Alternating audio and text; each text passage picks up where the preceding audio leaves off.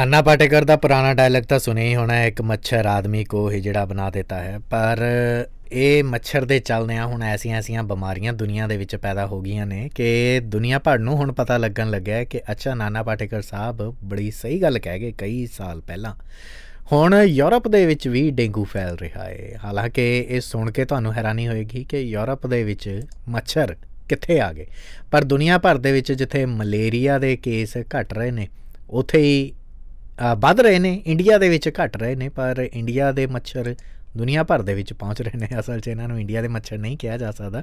ਪਰ ਹਾਂ, ਮੱਛਰਾਂ ਦੇ ਨਾਲ ਕੱਟਣ ਵਾਲੀਆਂ ਜਿਹੜੀਆਂ ਬਿਮਾਰੀਆਂ ਹੁੰਦੀਆਂ ਨੇ, ਮਲੇਰੀਆ ਹੋ ਗਿਆ, ਡੇਂਗੂ ਹੋ ਗਿਆ, ਇਸ ਕਿਸਮ ਦੀਆਂ ਹੋਰ ਬਿਮਾਰੀਆਂ ਜਿਹੜੀਆਂ ਹੁਣ ਦੁਨੀਆ ਭਰ ਦੇ ਵਿੱਚ ਵੱਧ ਰਹੀਆਂ ਨੇ, ਫੈਲ ਰਹੀਆਂ ਨੇ।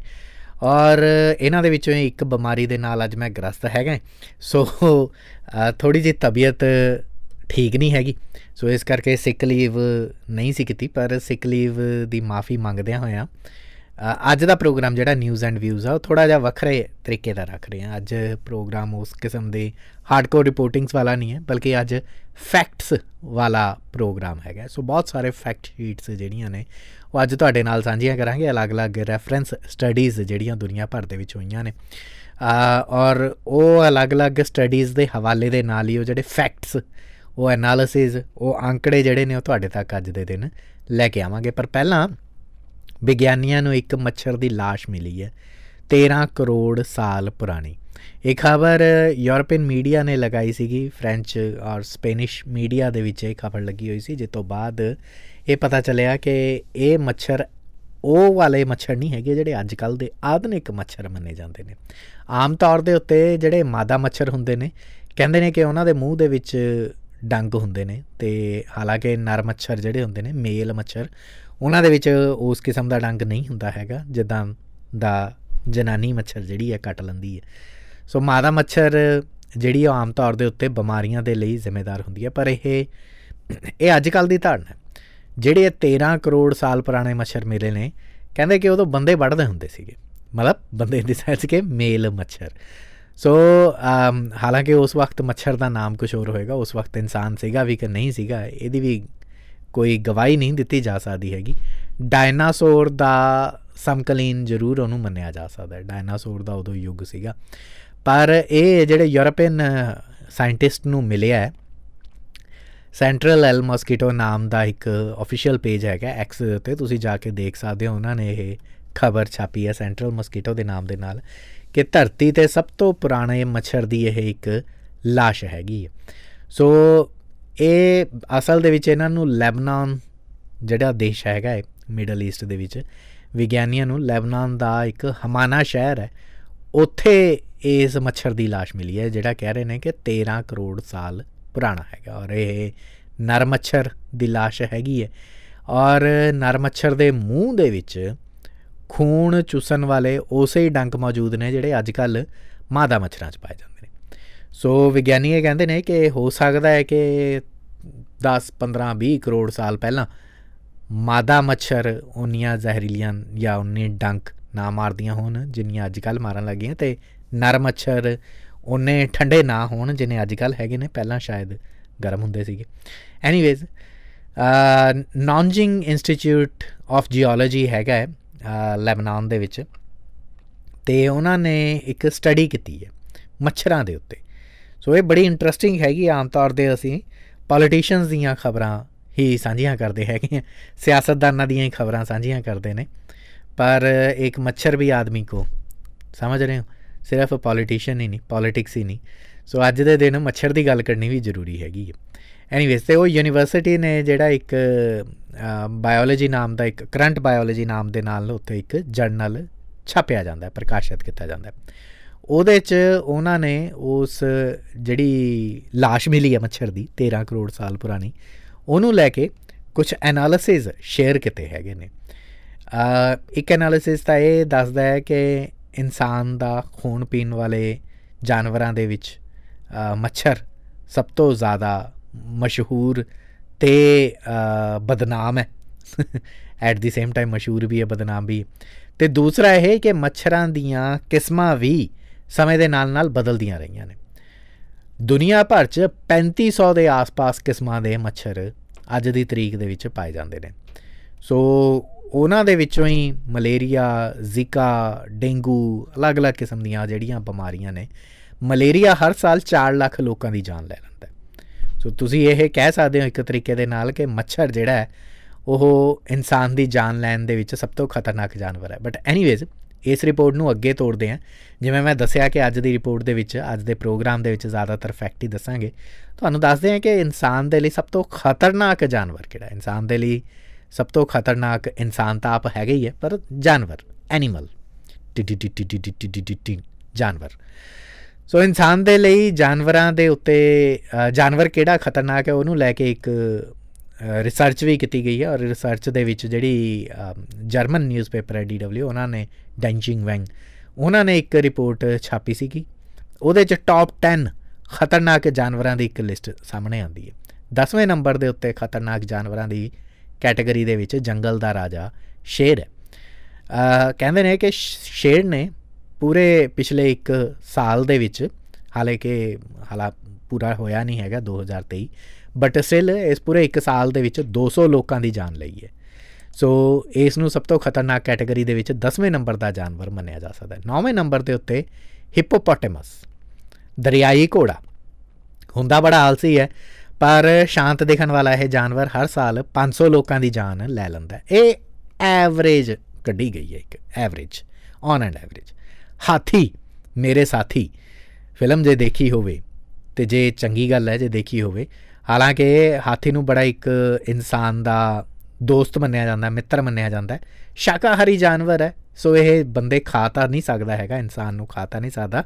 ਪਰ ਹਾਂ, ਇਹਨਾਂ ਦੀ ਵਜ੍ਹਾ ਦੇ ਚੱਲਦੇ ਆ ਕੁਝ ਕੁ ਜਿਹੜੀਆਂ ਜਾਨਾਂ ਚਲੀ ਜਾਂਦੀਆਂ ਨੇ। ਸੋ ਸਾਲ ਭਰ ਦੇ ਵਿੱਚ 600 ਔਸਤਨ ਔਨ ਐਂਡ ਐਵਰੇਜ ਜਾਨਾਂ ਜਿਹੜੀਆਂ ਨੇ ਇਨਸਾਨ ਦੀਆਂ, ਹਾਥੀ ਦੀ ਵਜ੍ਹਾ ਦੇ ਨਾਲ ਜਾਂਦੀਆਂ ਨੇ। ਸੱਤਵੇਂ ਨੰਬਰ ਦੇ ਉੱਤੇ ਹੈਗਾ ਹੈ ਜੀ ਇੱਕ ਕੜਿਆਲ ਕ੍ਰੋਕੋਡਾਈਲ, ਨਹੀਂ, ਕ੍ਰੋਕੋਡਾਈਲ ਤਾਂ ਮਗਰਮੱਛ ਹੋ ਗਿਆ ਕੜਿਆਲ ਸੋ ਕੜਿਆਲ ਜਿਹੜਾ ਹੈਗਾ ਉਹ 1000 ਲੋਕਾਂ ਦੀ ਜਾਨ ਲੈ ਲੈਂਦਾ ਹੈਗਾ, ਇੱਕ ਸਾਲ ਦੇ ਵਿੱਚ। ਇਹ ਐਵਰੇਜ ਇੱਕ ਕੱਢੀ ਗਈ ਹੈਗੀ। ਸਕਾਰਪੀਓ, ਯਾਨੀ ਬਿੱਛੂ। ਚਟਾਨੀ ਇਲਾਕਿਆਂ ਦੇ ਵਿੱਚ ਜ਼ਿਆਦਾਤਰ ਰਹਿੰਦੇ ਨੇ। ਕਹਿੰਦੇ ਨੇ ਕਿ ਬਿੱਛੂ ਦਾ ਡੰਕ ਜਦੋਂ ਵੱਜ ਜਾਂਦਾ ਹੈ, ਤਾਂ ਫਿਰ ਇਨਸਾਨ ਬਚ ਨਹੀਂ ਸਕਦਾ। 3300 ਲੋਕਾਂ ਦੀ ਜਾਨ ਹਰ ਸਾਲ ਚਲੀ ਜਾਂਦੀ ਹੈ, ਜਿਹੜੇ ਸਮੁੰਦਰ ਦੇ ਵਿੱਚ ਤਾਰੀਆਂ ਲਾਣ ਜਾਂਦੇ ਹੈਗੇ ਨੇ। ਐਸੇ ਸਮੁੰਦਰ ਜਿਨ੍ਹਾਂ ਦੇ ਵਿੱਚ ਜ਼ਹਿਰੀਲੇ ਬਿੱਛੂ ਬਿੱਛੂ ਸਾਰੇ ਹੀ ਜ਼ਹਿਰੀਲੇ ਹੁੰਦੇ ਨੇ, ਸਕਾਰਪੀਅਨਸ ਜਿਹੜੇ ਹੁੰਦੇ ਨੇ, ਜ਼ਹਿਰੀਲੇ ਹੀ ਹੁੰਦੇ ਨੇ। ਸੋ ਉਹਨਾਂ ਦੀ ਵਜ੍ਹਾ ਦੇ ਨਾਲ 3300 ਜਿਹੜੇ ਇਨਸਾਨਾਂ ਦੀ ਜਾਨ ਚਲੀ ਜਾਂਦੀ ਹੈ, ਸੋ ਇਸ ਕੈਟਾਗਰੀ ਦੇ ਵਿੱਚ ਉਹ 6ਵੇਂ ਨੰਬਰ ਦੇ ਉੱਤੇ ਆਉਂਦਾ ਹੈਗਾ। ਪੰਜਵੇਂ ਨੰਬਰ ਦੇ ਉੱਤੇ ਅਸੈਸਿਨ, ਯਾਨੀ ਕਿਸਿੰਗ ਬਗ ਇੱਕ ਕਿਸਮ ਦਾ ਇਹਨੂੰ ਮੰਨਿਆ ਜਾਂਦਾ ਮੈਂ ਪਹਿਲੀ ਵਾਰ ਪੜਿਆ ਸੁਨਿਆ ਸੀਗਾ ਇਹਦੇ ਇਹਦੇ ਬਾਰੇ। ਕਹਿੰਦੇ ਨੇ ਕਿ ਜੇ ਇਹ ਛੋਟਾ ਜਿਹਾ ਕੀੜਾ ਹੁੰਦਾ, ਜੇ ਇਹ ਕੱਟ ਲਵੇ, ਤਾਂ ਚਾਗਸ ਨਾਮ ਦੀ ਇੱਕ ਬਿਮਾਰੀ ਹੋ ਜਾਂਦੀ ਹੈ ਔਰ ਹਰ ਸਾਲ ਕਰੀਬ 10000 ਲੋਕਾਂ ਦੀ ਮੌਤ ਹੁੰਦੀ ਹੈ। ਨਾ ਆਈ ਰੀਲੀ ਡੋਨਟ ਵਿਸ਼ ਕਿ ਇਹ ਜਿਹੜਾ ਹੈਗਾ ਇਹ ਕੀਟ ਆਸਟ੍ਰੇਲੀਆ ਦੇ ਵਿੱਚ ਹੋਵੇ, ਕਿਉਂਕਿ ਆਸਟ੍ਰੇਲੀਆ 'ਚ ਪਹਿਲਾਂ ਹੀ ਬੜੇ ਖਤਰਨਾਕ ਚੀਜ਼ਾਂ ਹੈਗੀਆਂ ਨੇ। ਔਰ ਚੌਥੇ ਨੰਬਰ ਦੇ ਉੱਤੇ ਤੁਹਾਨੂੰ ਯਕੀਨ ਨਹੀਂ ਹੋਏਗਾ ਕਿ ਇਨਸਾਨ ਦਾ ਸਭ ਤੋਂ ਵਫਾਦਾਰ ਕੁੱਤਾ ਇਸ ਲਿਸਟ ਦੇ ਵਿੱਚ ਆਉਂਦਾ ਹੈ। ਕੁੱਤਾ ਉਂਝ ਤਾਂ ਪਾਲਤੂ ਹੁੰਦਾ ਹੈ, ਦੋਸਤ ਹੁੰਦਾ ਇਨਸਾਨ ਦਾ, ਪਰ ਕਹਿੰਦੇ ਨੇ ਕਿ ਕੁੱਤਾ ਉਹਦਾ ਹੀ ਦੋਸਤ ਹੁੰਦਾ, ਉਹਦਾ ਹੀ ਪਾਲਤੂ ਹੁੰਦਾ ਜਿਹੜਾ ਉਹਦਾ ਮਾਲਕ ਹੋਵੇ, ਉਹ ਤੋਂ ਇਲਾਵਾ ਬਾਕੀਆਂ ਦੇ ਲਈ ਉਹ ਦੋਸਤ ਨਹੀਂ ਹੁੰਦਾ ਹੈਗਾ। ਕੁੱਤਾ ਸਿਰਫ ਆਪਣੇ ਮਾਲਕ ਦਾ ਵਫਾਦਾਰ ਹੁੰਦਾ ਹੈ। ਅਕਸਰ ਇਹ ਇੱਕ ਕਹਾਵਤ ਕਹੀ ਜਾਂਦੀ ਹੈ ਨਾ ਕਿ ਕੁੱਤਾ ਇਨਸਾਨ ਦਾ ਸਭ ਤੋਂ ਵਫਾਦਾਰ ਹੈ। ਨਹੀਂ ਜੀ, ਕੁੱਤਾ ਸਿਰਫ ਆਪਣੇ ਮਾਲਕ ਦਾ ਵਫਾਦਾਰ ਹੈ, ਇਨਸਾਨ ਦਾ ਨਹੀਂ। ਜੇ ਬਾਕੀਆਂ ਦਾ ਵਫਾਦਾਰ ਹੋ ਗਿਆ ਤੇ ਫਿਰ ਕੁੱਤਾ ਵਫਾਦਾਰੀ ਕਾਦੀ ਨਹੀਂ ਪਾਊਗਾ ਖੈਰ, ਕੁੱਤੇ ਦੇ ਕੱਟਣ ਦੇ ਨਾਲ ਰੇਬਿਸ ਵਰਗੀ ਬਿਮਾਰੀ ਹੁੰਦੀ ਹੈ ਤੇ 1 ਸਾਲ ਦੇ ਵਿੱਚ ਔਸਤਨ ਐਵਰੇਜ 59000 ਲੋਕਾਂ ਦੀ ਜਾਨ ਜਾਂਦੀ ਹੈਗੀ ਇਹ ਰਿਸਰਚ ਇਹ ਦੱਸਦੀ ਹੈਗੀ ਨੰਬਰ 3 ਦੇ ਉੱਤੇ ਆਂਦਾ ਹੈ ਜੀ, ਆਸਟ੍ਰੇਲੀਆ ਦਾ ਸਭ ਤੋਂ ਡੇਂਜਰਸ ਐਨੀਮਲ ਸੱਪ।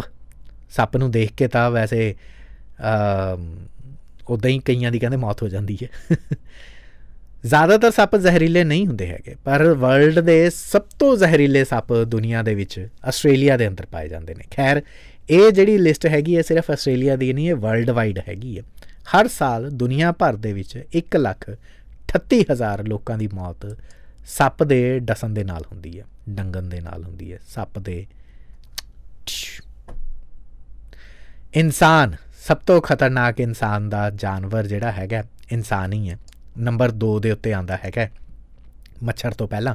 ਸੋ ਇਨਸਾਨ ਆਪਣਾ ਸਭ ਤੋਂ ਵੱਡਾ ਦੁਸ਼ਮਣ ਹੈ। ਹਾਲਾਂਕਿ ਇਹ ਲਿਸਟ ਬਣਾਉਣ ਲੱਗਿਆ, ਮੈਨੂੰ ਲੱਗਿਆ ਕਿ ਬਹੁਤ ਜ਼ਿਆਦੇ ਇਨਸਾਨ ਨੇ ਆਪਣੀ ਜਾਤ ਵਾਲਿਆਂ ਦੇ ਲਈ ਨਰਮੀ ਦਿਖਾਈ ਹੈ। ਐਵਰੇਜ ਦੱਸੀ ਜਾਂਦੀ ਹੈ ਕਿ ਇਨਸਾਨ ਦੇ ਕਰਕੇ ਇਨਸਾਨ ਦੀ 4 ਲੱਖ ਇਨਸਾਨਾਂ ਦੀ ਮੌਤ ਹਰ ਸਾਲ ਹੁੰਦੀ ਹੈ। ਆਈ ਫੀਲ ਕਿ ਕਿਤੇ ਵੱਧ ਹੋਊਗੀ ਇਹ ਗਿਣਤੀ। ਔਰ ਨੰਬਰ 1 ਤੇ ਆਂਦਾ ਹੈ ਮੱਛਰ। ਸੋ ਯਕੀਨ ਕਰਨਾ ਮੁਸ਼ਕਿਲ ਹੋ ਸਕਦਾ ਹੈ ਤੁਹਾਡੇ ਲਈ ਬਟ ਮੱਛਰ ਇਨਸਾਨ ਦਾ ਸਭ ਤੋਂ ਵੱਡਾ ਦੁਸ਼ਮਣ ਹੈ। ਕਹਿੰਦੇ ਨੇ ਇਨਸਾਨ ਇਨਸਾਨ ਦੀ 4 ਲੱਖ ਜਾਨਾਂ ਲੈ ਲੈਂਦਾ ਇੱਕ ਸਾਲ ਦੇ ਵਿੱਚ, ਪਰ 7.5 ਲੱਖ ਜਾਨਾਂ ਸਾਲ ਭਰ ਦੇ ਵਿੱਚ ਐਵਰੇਜ ਮੱਛਰ ਦੇ ਕਰਕੇ ਚਲੀਆਂ ਜਾਂਦੀਆਂ ਨੇ। ਔਰ ਇਹੀ ਮੱਛਰ ਜਿਹੜਾ ਹੈਗਾ ਇਹ ਹੁਣ ਯੂਰਪ ਦੇ ਵਿੱਚ ਪੈਰ ਪਸਾਰਨ ਲੱਗ ਪਿਆ। ਛੋਟੇ ਹੁੰਦੇ ਸੀਗੇ, ਇਹ ਤਾਂ ਇੱਕ ਫੈਕਟ ਪੜ੍ਹਦੇ ਹੁੰਦੇ ਸੀ ਜਨਰਲ ਨੌਲੇਜ ਦੇ ਵਿੱਚ, ਜੀਕੇ ਦੇ ਅੰਦਰ, ਕਿ ਆਈਸਲੈਂਡ ਦੁਨੀਆ ਦਾ ਵਾਹਦ ਹੈ ਜਾਂ ਮੁਲਕ ਹੈ ਜਿੱਥੇ ਕੋਈ ਮੱਛਰ ਨਹੀਂ ਹੈਗਾ। ਹਾਲਾਂਕਿ ਮਲੇਰੀਆ ਦੇ ਨਾਲ ਜੁੜੀ ਇਹ ਖਬਰ ਆਈਸਲੈਂਡ ਤੋਂ ਤਾਂ ਨਹੀਂ ਹੈਗੀ ਬਟ ਯੂਰਪ ਦੇ ਬਹੁਤ ਸਾਰੀ ਕੰਟਰੀਜ਼ ਦੇ ਵਿੱਚ ਇਸ ਵਕਤ ਮੱਛਰ ਦੀ ਪੁਸ਼ਟੀ ਹੋ ਰਹੀ ਹੈ। ਸਪੈਸ਼ਲੀ 2015 ਤੋਂ ਬਾਅਦ ਬਹੁਤ ਸਾਰੇ ਅੰਕੜੇ ਜਮ੍ਹਾਂ ਹੋਣ ਲੱਗ ਪਏ ਨੇ। ਔਰ 2022 ਖਾਸ ਤੌਰ ਦੇ ਉੱਤੇ ਇੱਕ ਐਸਾ ਸਾਲ ਸੀਗਾ ਪਿਛਲੇ ਕਈ ਸਾਲਾਂ 'ਚ ਉਦਾਹਰਨ ਦੇ ਤੌਰ ਦੇ ਉੱਤੇ ਫਰਾਂਸ ਦੇ ਵਿੱਚ 65 ਕੇਸ ਡੇਂਗੂ ਦੇ ਆਏ ਨੇ, ਮੱਛਰ ਦੇ ਚੱਲਦੇ ਆ 2023 ਦੇ ਵਿੱਚ ਇਹਨਾਂ ਕੇਸਿਸ ਦੀ ਗਿਣਤੀ ਵਧੀ ਹੈ 110 ਦੇ ਕਰੀਬ ਕੇਸ ਆਏ ਨੇ। ਫਰਾਂਸ ਤੋਂ ਬਾਅਦ ਸਭ ਤੋਂ ਜ਼ਿਆਦਾ ਕੇਸ ਦਿਖਦੇ ਨੇ ਇਟਲੀ 'ਚ ਥੋੜੇ ਬਹੁਤ ਕੇਸ ਸਪੇਨ ਦੇ ਵਿੱਚ ਆਏ ਨੇ, ਹੈਗੇ ਨੇ। ਪਰ ਇਹ ਜਿਹੜਾ ਡੇਂਗੂ ਹੈ, ਇਹ ਐਡੀਜ਼ ਕਿਸਮ ਦਾ ਇੱਕ ਮੱਛਰ ਹੁੰਦਾ ਹੈ, ਉਹਦੇ ਕਾਰਨ ਵਾਪਰਦਾ ਹੈਗਾ ਔਰ ਏਸ਼ੀਆਈ ਮੁਲਕਾਂ ਦੇ ਵਿੱਚ ਤਾਂ ਐਡੀਜ਼ ਬਹੁਤ ਜ਼ਿਆਦਾ ਹੁੰਦਾ, ਡੇਂਗੂ ਇਸ ਕਰਕੇ ਪਪੂਲਰ ਨਹੀਂ ਸੀਗਾ ਯੂਰਪ ਦੇ ਵਿੱਚ, ਕਿਉਂਕਿ ਇਹ ਜ਼ਿਆਦਾਤਰ ਠੰਡੇ ਦੇਸ਼ ਹੈਗੇ ਨੇ ਤੇ ਐਡੀਜ਼ ਮੱਛਰ ਦੇ ਲਈ ਗਰਮ ਦੇਸ਼ ਇਹਨਾਂ ਨੂੰ ਜ਼ਿਆਦਾ ਵਧੀਆ ਲੱਗਦੇ ਹੈਗੇ ਨੇ। ਪਰ ਬਾਵਜੂਦ ਇਸ ਦੇ, ਜਿਵੇਂ ਮੈਂ ਦੱਸਿਆ ਕਿ ਮੱਛਰਾਂ ਦੀਆਂ ਇੰਨੀਆਂ ਕਿਸਮਾਂ ਹੈਗੀਆਂ ਨੇ, ਸੋ 15 ਤੋਂ 35 ਡਿਗਰੀ ਸੈਲਸੀਅਸ ਦੇ ਵਿੱਚ ਇਹ ਮੱਛਰ ਬੜੇ ਆਰਾਮ ਦੇ ਨਾਲ ਰਹਿ ਸਕਦੇ ਨੇ। ਯੂਰਪ ਦੇ ਕੁਝ ਮੈਦਾਨੀ ਇਲਾਕੇ ਐਸੇ ਹੈਗੇ ਨੇ ਜਿੱਥੇ 15 ਡਿਗਰੀ ਸੈਲਸੀਅਸ ਤਾਪਮਾਨ ਦੇ ਵਿੱਚ ਇਹ ਬੜਾ ਚੰਗਾ ਆਪਣਾ ਜੀਵਨ ਬਤੀਤ ਕਰ ਸਕਦੇ ਨੇ ਇਸ ਕਿਸਮ ਦੇ ਮੱਛਰ। ਡੇਂਗੂ ਵਰਗੀ ਵਾਇਰਲ ਬਿਮਾਰੀਆਂ ਜਿਹੜੀਆਂ ਨੇ ਉਹ ਦੁਨੀਆ ਭਰ ਦੇ ਵਿੱਚ ਏਸ਼ੀਆਈ ਦੇਸ਼ਾਂ 'ਚ ਜਾਂ ਅਫਰੀਕਨ ਕੰਟਰੀਜ਼ 'ਚ ਸਭ ਤੋਂ ਜ਼ਿਆਦਾ ਹੁੰਦੀਆਂ ਸੀਗੀਆਂ। ਜ਼ਿਆਦਾ ਤਾਪਮਾਨ ਵਾਲੇ ਦੇਸ਼ਾਂ ਦੇ ਵਿੱਚ ਮੱਛਰ ਜਿਹੜੇ ਜ਼ਿਆਦਾ ਹੁੰਦੇ ਸੀਗੇ। ਗਰਮੀਆਂ ਦੇ ਮੌਸਮ ਦੇ ਵਿੱਚ ਅਕਸਰ ਕਹਿੰਦੇ ਨੇ ਕਿ ਗਰਮੀਆਂ ਤੋਂ ਬਾਅਦ ਜਿਹੜੀਆਂ ਬਾਰਿਸ਼ਾਂ ਨੇ ਉਹਨਾਂ ਦੇ ਵਿੱਚ ਮੱਛਰ ਜ਼ਿਆਦਾ ਪਨਪਦੇ ਹੈਗੇ ਨੇ। ਡੇਂਗੂ ਮੈਪਿੰਗ ਤੇ ਮਾਡਲਿੰਗ ਗਰੁੱਪ ਕਰਕੇ ਇੱਕ ਦੁਨੀਆ ਦੀ ਇੱਕ ਐਸੀ ਆਰਗੇਨਾਈਜੇਸ਼ਨ ਹੈ ਜਿਨ੍ਹਾਂ ਨੇ ਅਲੱਗ-ਅਲੱਗ ਕੰਟਰੀਜ਼ ਦੇ ਵਿੱਚ ਮੈਪਿੰਗ ਕੀਤੀ ਹੈ। ਰੇਕੀ ਕੀਤੀ ਹੋਏਗੀ ਇੱਕ ਕਿਸਮ ਦੀ। ਐਡਿਸ ਮੱਛਰ ਦੀ ਆਬਾਦੀ ਕਹਿ ਰਹੇ ਨੇ ਕਿ ਹੁਣ ਯੂਰਪ ਦੇ ਵਿੱਚ ਵੱਧ ਰਹੀ ਹੈ। Italy, Croatia, Bosnia, Albania, Slovenia, Hungary, France, ਜ਼ਿਆਦਾਤਰ ਇਹਨਾਂ ਹਿੱਸਿਆਂ ਦੇ ਵਿੱਚ ਮੱਛਰ ਸਥਾਪਿਤ ਹੋਏ ਨੇ। ਦੁਨੀਆ ਦਾ ਸਭ ਤੋਂ ਖੂਬਸੂਰਤ ਦੇਸ਼ ਸਵਿਟਜ਼ਰਲੈਂਡ 2017 ਤੋਂ ਬਾਅਦ।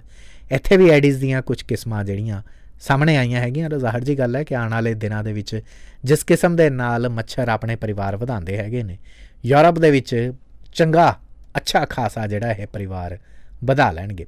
ਇੰਡੀਆ ਦੇ ਵਿੱਚ ਮੱਛਰ ਦੇ ਨਾਲ ਹੀ ਇੱਕ ਹੋਰ ਬਿਮਾਰੀ ਜਿਹੜੀ ਹੈ, ਮਲੇਰੀਆ, ਉਹਦੇ ਕੇਸ ਕੁਝ ਘਟੇ ਹੈਗੇ ਨੇ। ਪਰ ਦੁਨੀਆ ਭਰ ਦੇ ਵਿੱਚ ਲਗਭਗ ਲਗਭਗ 25 ਕਰੋੜ ਦੇ ਆਸ-ਪਾਸ 2022 ਦੇ ਵਿੱਚ ਕੇਸ ਦਰਜ ਹੋਏ ਸੀਗੇ। 2021 ਨਾਲੋਂ 50 ਲੱਖ ਕੇਸ ਇਹ ਜ਼ਿਆਦਾ ਹੈਗੇ ਨੇ ਔਰ ਇਸ ਬਿਮਾਰੀ ਦੇ ਨਾਲ ਮਰਨ ਵਾਲਿਆਂ ਦੀ ਗਿਣਤੀ 6 ਲੱਖ ਤੋਂ ਜ਼ਿਆਦਾ ਰਹੀ ਹੈਗੀ ਹੈ 2022 ਦੇ ਵਿੱਚ।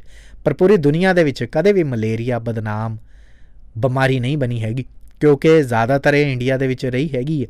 ਤੇ ਹੁਣ ਜਦੋਂ ਦੁਨੀਆ ਭਰ ਦੇ ਵਿੱਚ ਜਾ ਰਹੀ ਹੈ ਤਾਂ ਹੁਣ ਇਹ ਬਦਨਾਮ ਬਿਮਾਰੀ ਬਣ ਰਹੀ ਹੈ। WHO ਦੇ ਮੁਤਾਬਕ 2022 ਦੇ ਵਿੱਚ ਮਲੇਰੀਆ ਦੇ ਨਾਲ ਭਾਰਤ 'ਚ 33 ਲੱਖ ਕੇਸ ਦਰਜ ਹੋਏ ਤੇ 5000 ਮੌਤਾਂ ਹੋਈਆਂ। 2021 ਦੇ ਮੁਕਾਬਲੇ 30% ਘੱਟ ਕੇਸ ਦਰਜ ਹੋਏ ਨੇ ਤੇ 34% ਘੱਟ ਮੌਤਾਂ ਹੋਈਆਂ ਨੇ। ਪਰ ਇਧਰੋਂ ਮਲੇਰੀਆ ਜੇ ਘਟ ਰਿਹਾ ਤਾਂ ਦੁਨੀਆ ਦੇ ਦੂਸਰਿਆਂ ਦੇਸ਼ਾਂ ਦੇ ਵਿੱਚ ਮਲੇਰੀਆ ਵੱਧ ਰਿਹਾ ਹੈਗਾ। ਸਾਲ 2000 ਤੋਂ ਬਾਅਦ ਹੀ ਮਲੇਰੀਆ ਦੇ ਕੇਸ ਲਗਾਤਾਰ ਵੱਧ ਰਹੇ ਹੈਗੇ ਨੇ। ਹਾਂ, ਇੱਕ ਵਾਰ ਐਸਾ ਜ਼ਰੂਰ ਆਇਆ ਸੀਗਾ 2019 ਦਾ ਸਾਲ, ਜਦੋਂ ਦੁਨੀਆ ਭਰ ਦੇ ਵਿੱਚ ਸਭ ਤੋਂ ਜ਼ਿਆਦਾ ਕੇਸ ਦਰਜ ਹੋਏ ਸੀਗੇ। 2019 ਦਾ ਦਸੰਬਰ ਮਹੀਨੇ ਦੀ ਮੈਂ ਗੱਲ ਨਹੀਂ ਕਰ ਰਿਹਾ ਹੈਗਾ, ਜਦੋਂ ਕੋਵਿਡ-19 ਆਇਆ ਸੀ।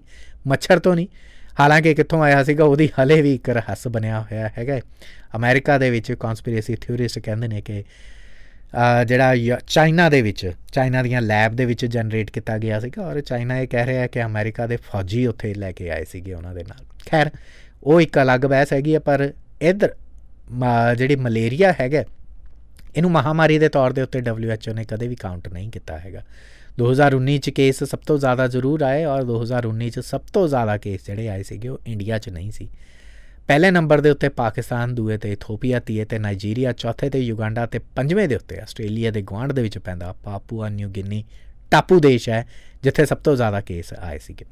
ਔਰ ਜ਼ਿਆਦਾਤਰ ਜਿਹੜਾ ਹੈਲਥ ਡਿਪਾਰਟਮੈਂਟ ਹੈ, ਜਿਹੜਾ WHO ਵਿਸ਼ਵ ਸਿਹਤ ਸੰਗਠਨ, ਉਹਦਾ ਇਹ ਮੰਨਣਾ ਹੈ ਕਿ ਹਿਊਮਿਡਿਟੀ ਤੇ ਬਾਰਿਸ਼ 'ਚ ਬਦਲਾਅ ਦੇ ਚੱਲਦਿਆਂ ਮਲੇਰੀਆ ਫੈਲਾਉਣ ਵਾਲੇ ਮੱਛਰ ਵੱਧਦੇ ਨੇ ਔਰ ਉਹਨਾਂ ਦੀ ਉਮਰ ਵੀ ਵੱਧਦੀ ਹੈਗੀ ਹੈ, ਪਰ ਇੱਥੇ ਇੱਕ ਗੱਲ ਜ਼ਰੂਰ ਦੱਸਣੀ ਹੋਏਗੀ ਕਿ ਆਮ ਤੌਰ ਦੇ ਉੱਤੇ ਪਿਛਲੇ 50 ਸਾਲਾਂ 'ਚ ਮਲੇਰੀਆ ਵਾਲੇ ਮੱਛਰ ਦੀ ਤਰੱਕੀ ਥੋੜੀ ਜਿਹੀ ਰੁਕੀ ਹੈਗੀ ਹੈ ਇਹਦੇ ਇੱਕ ਕਾਰਨ ਇਹ ਵੀ ਨੇ ਕਿ ਦੁਨੀਆ ਦੇ ਵਿੱਚ ਮਲੇਰੀਆ ਦੀਆਂ ਵੈਕਸੀਨ ਜਿਹੜੀਆਂ ਜਿਵੇਂ ਆਰਟੀਐਸ ਐਸ ਜਾਂ ਹੋਰ ਬਹੁਤ ਸਾਰੀਆਂ ਵੈਕਸੀਨ ਆਰ21 ਐਸ ਕਿਸਮ ਦੀਆਂ ਮਨਜ਼ੂਰੀ ਦੇ ਦਿੱਤੀ ਗਈ ਹੈ। ਅਫਰੀਕਨ ਕੰਟਰੀਜ਼ ਦੇ ਵਿੱਚ ਹੋਰ ਨਾ ਥਰਡ ਵਰਲਡ ਕੰਟਰੀਜ਼ ਦੇ ਵਿੱਚ ਇਸ ਕਰਕੇ ਉੱਥੇ ਇਹ ਘਟੀ ਹੈ। ਪਰ ਜਿਹੜਾ ਵਾਤਾਵਰਣ ਦੇ ਵਿੱਚ ਤਬਦੀਲੀ ਹੁੰਦੀ ਹੈ। ਜਲਵਾਯੂ ਪਰਿਵਰਤਨ ਜਿਹੜਾ ਹੁੰਦਾ ਹੈਗਾ, ਉਹਦੇ ਚੱਲਦਿਆਂ ਇਹ ਜਿਹੜੇ ਮੱਛਰਾਂ ਦੀ ਗਿਣਤੀ ਜਾਂ ਇਹਨਾਂ ਦੀਆਂ ਪ੍ਰਜਾਤੀਆਂ ਵਧੀਆ ਹੈਗੀ, ਵਧੀਆਂ ਨੇ।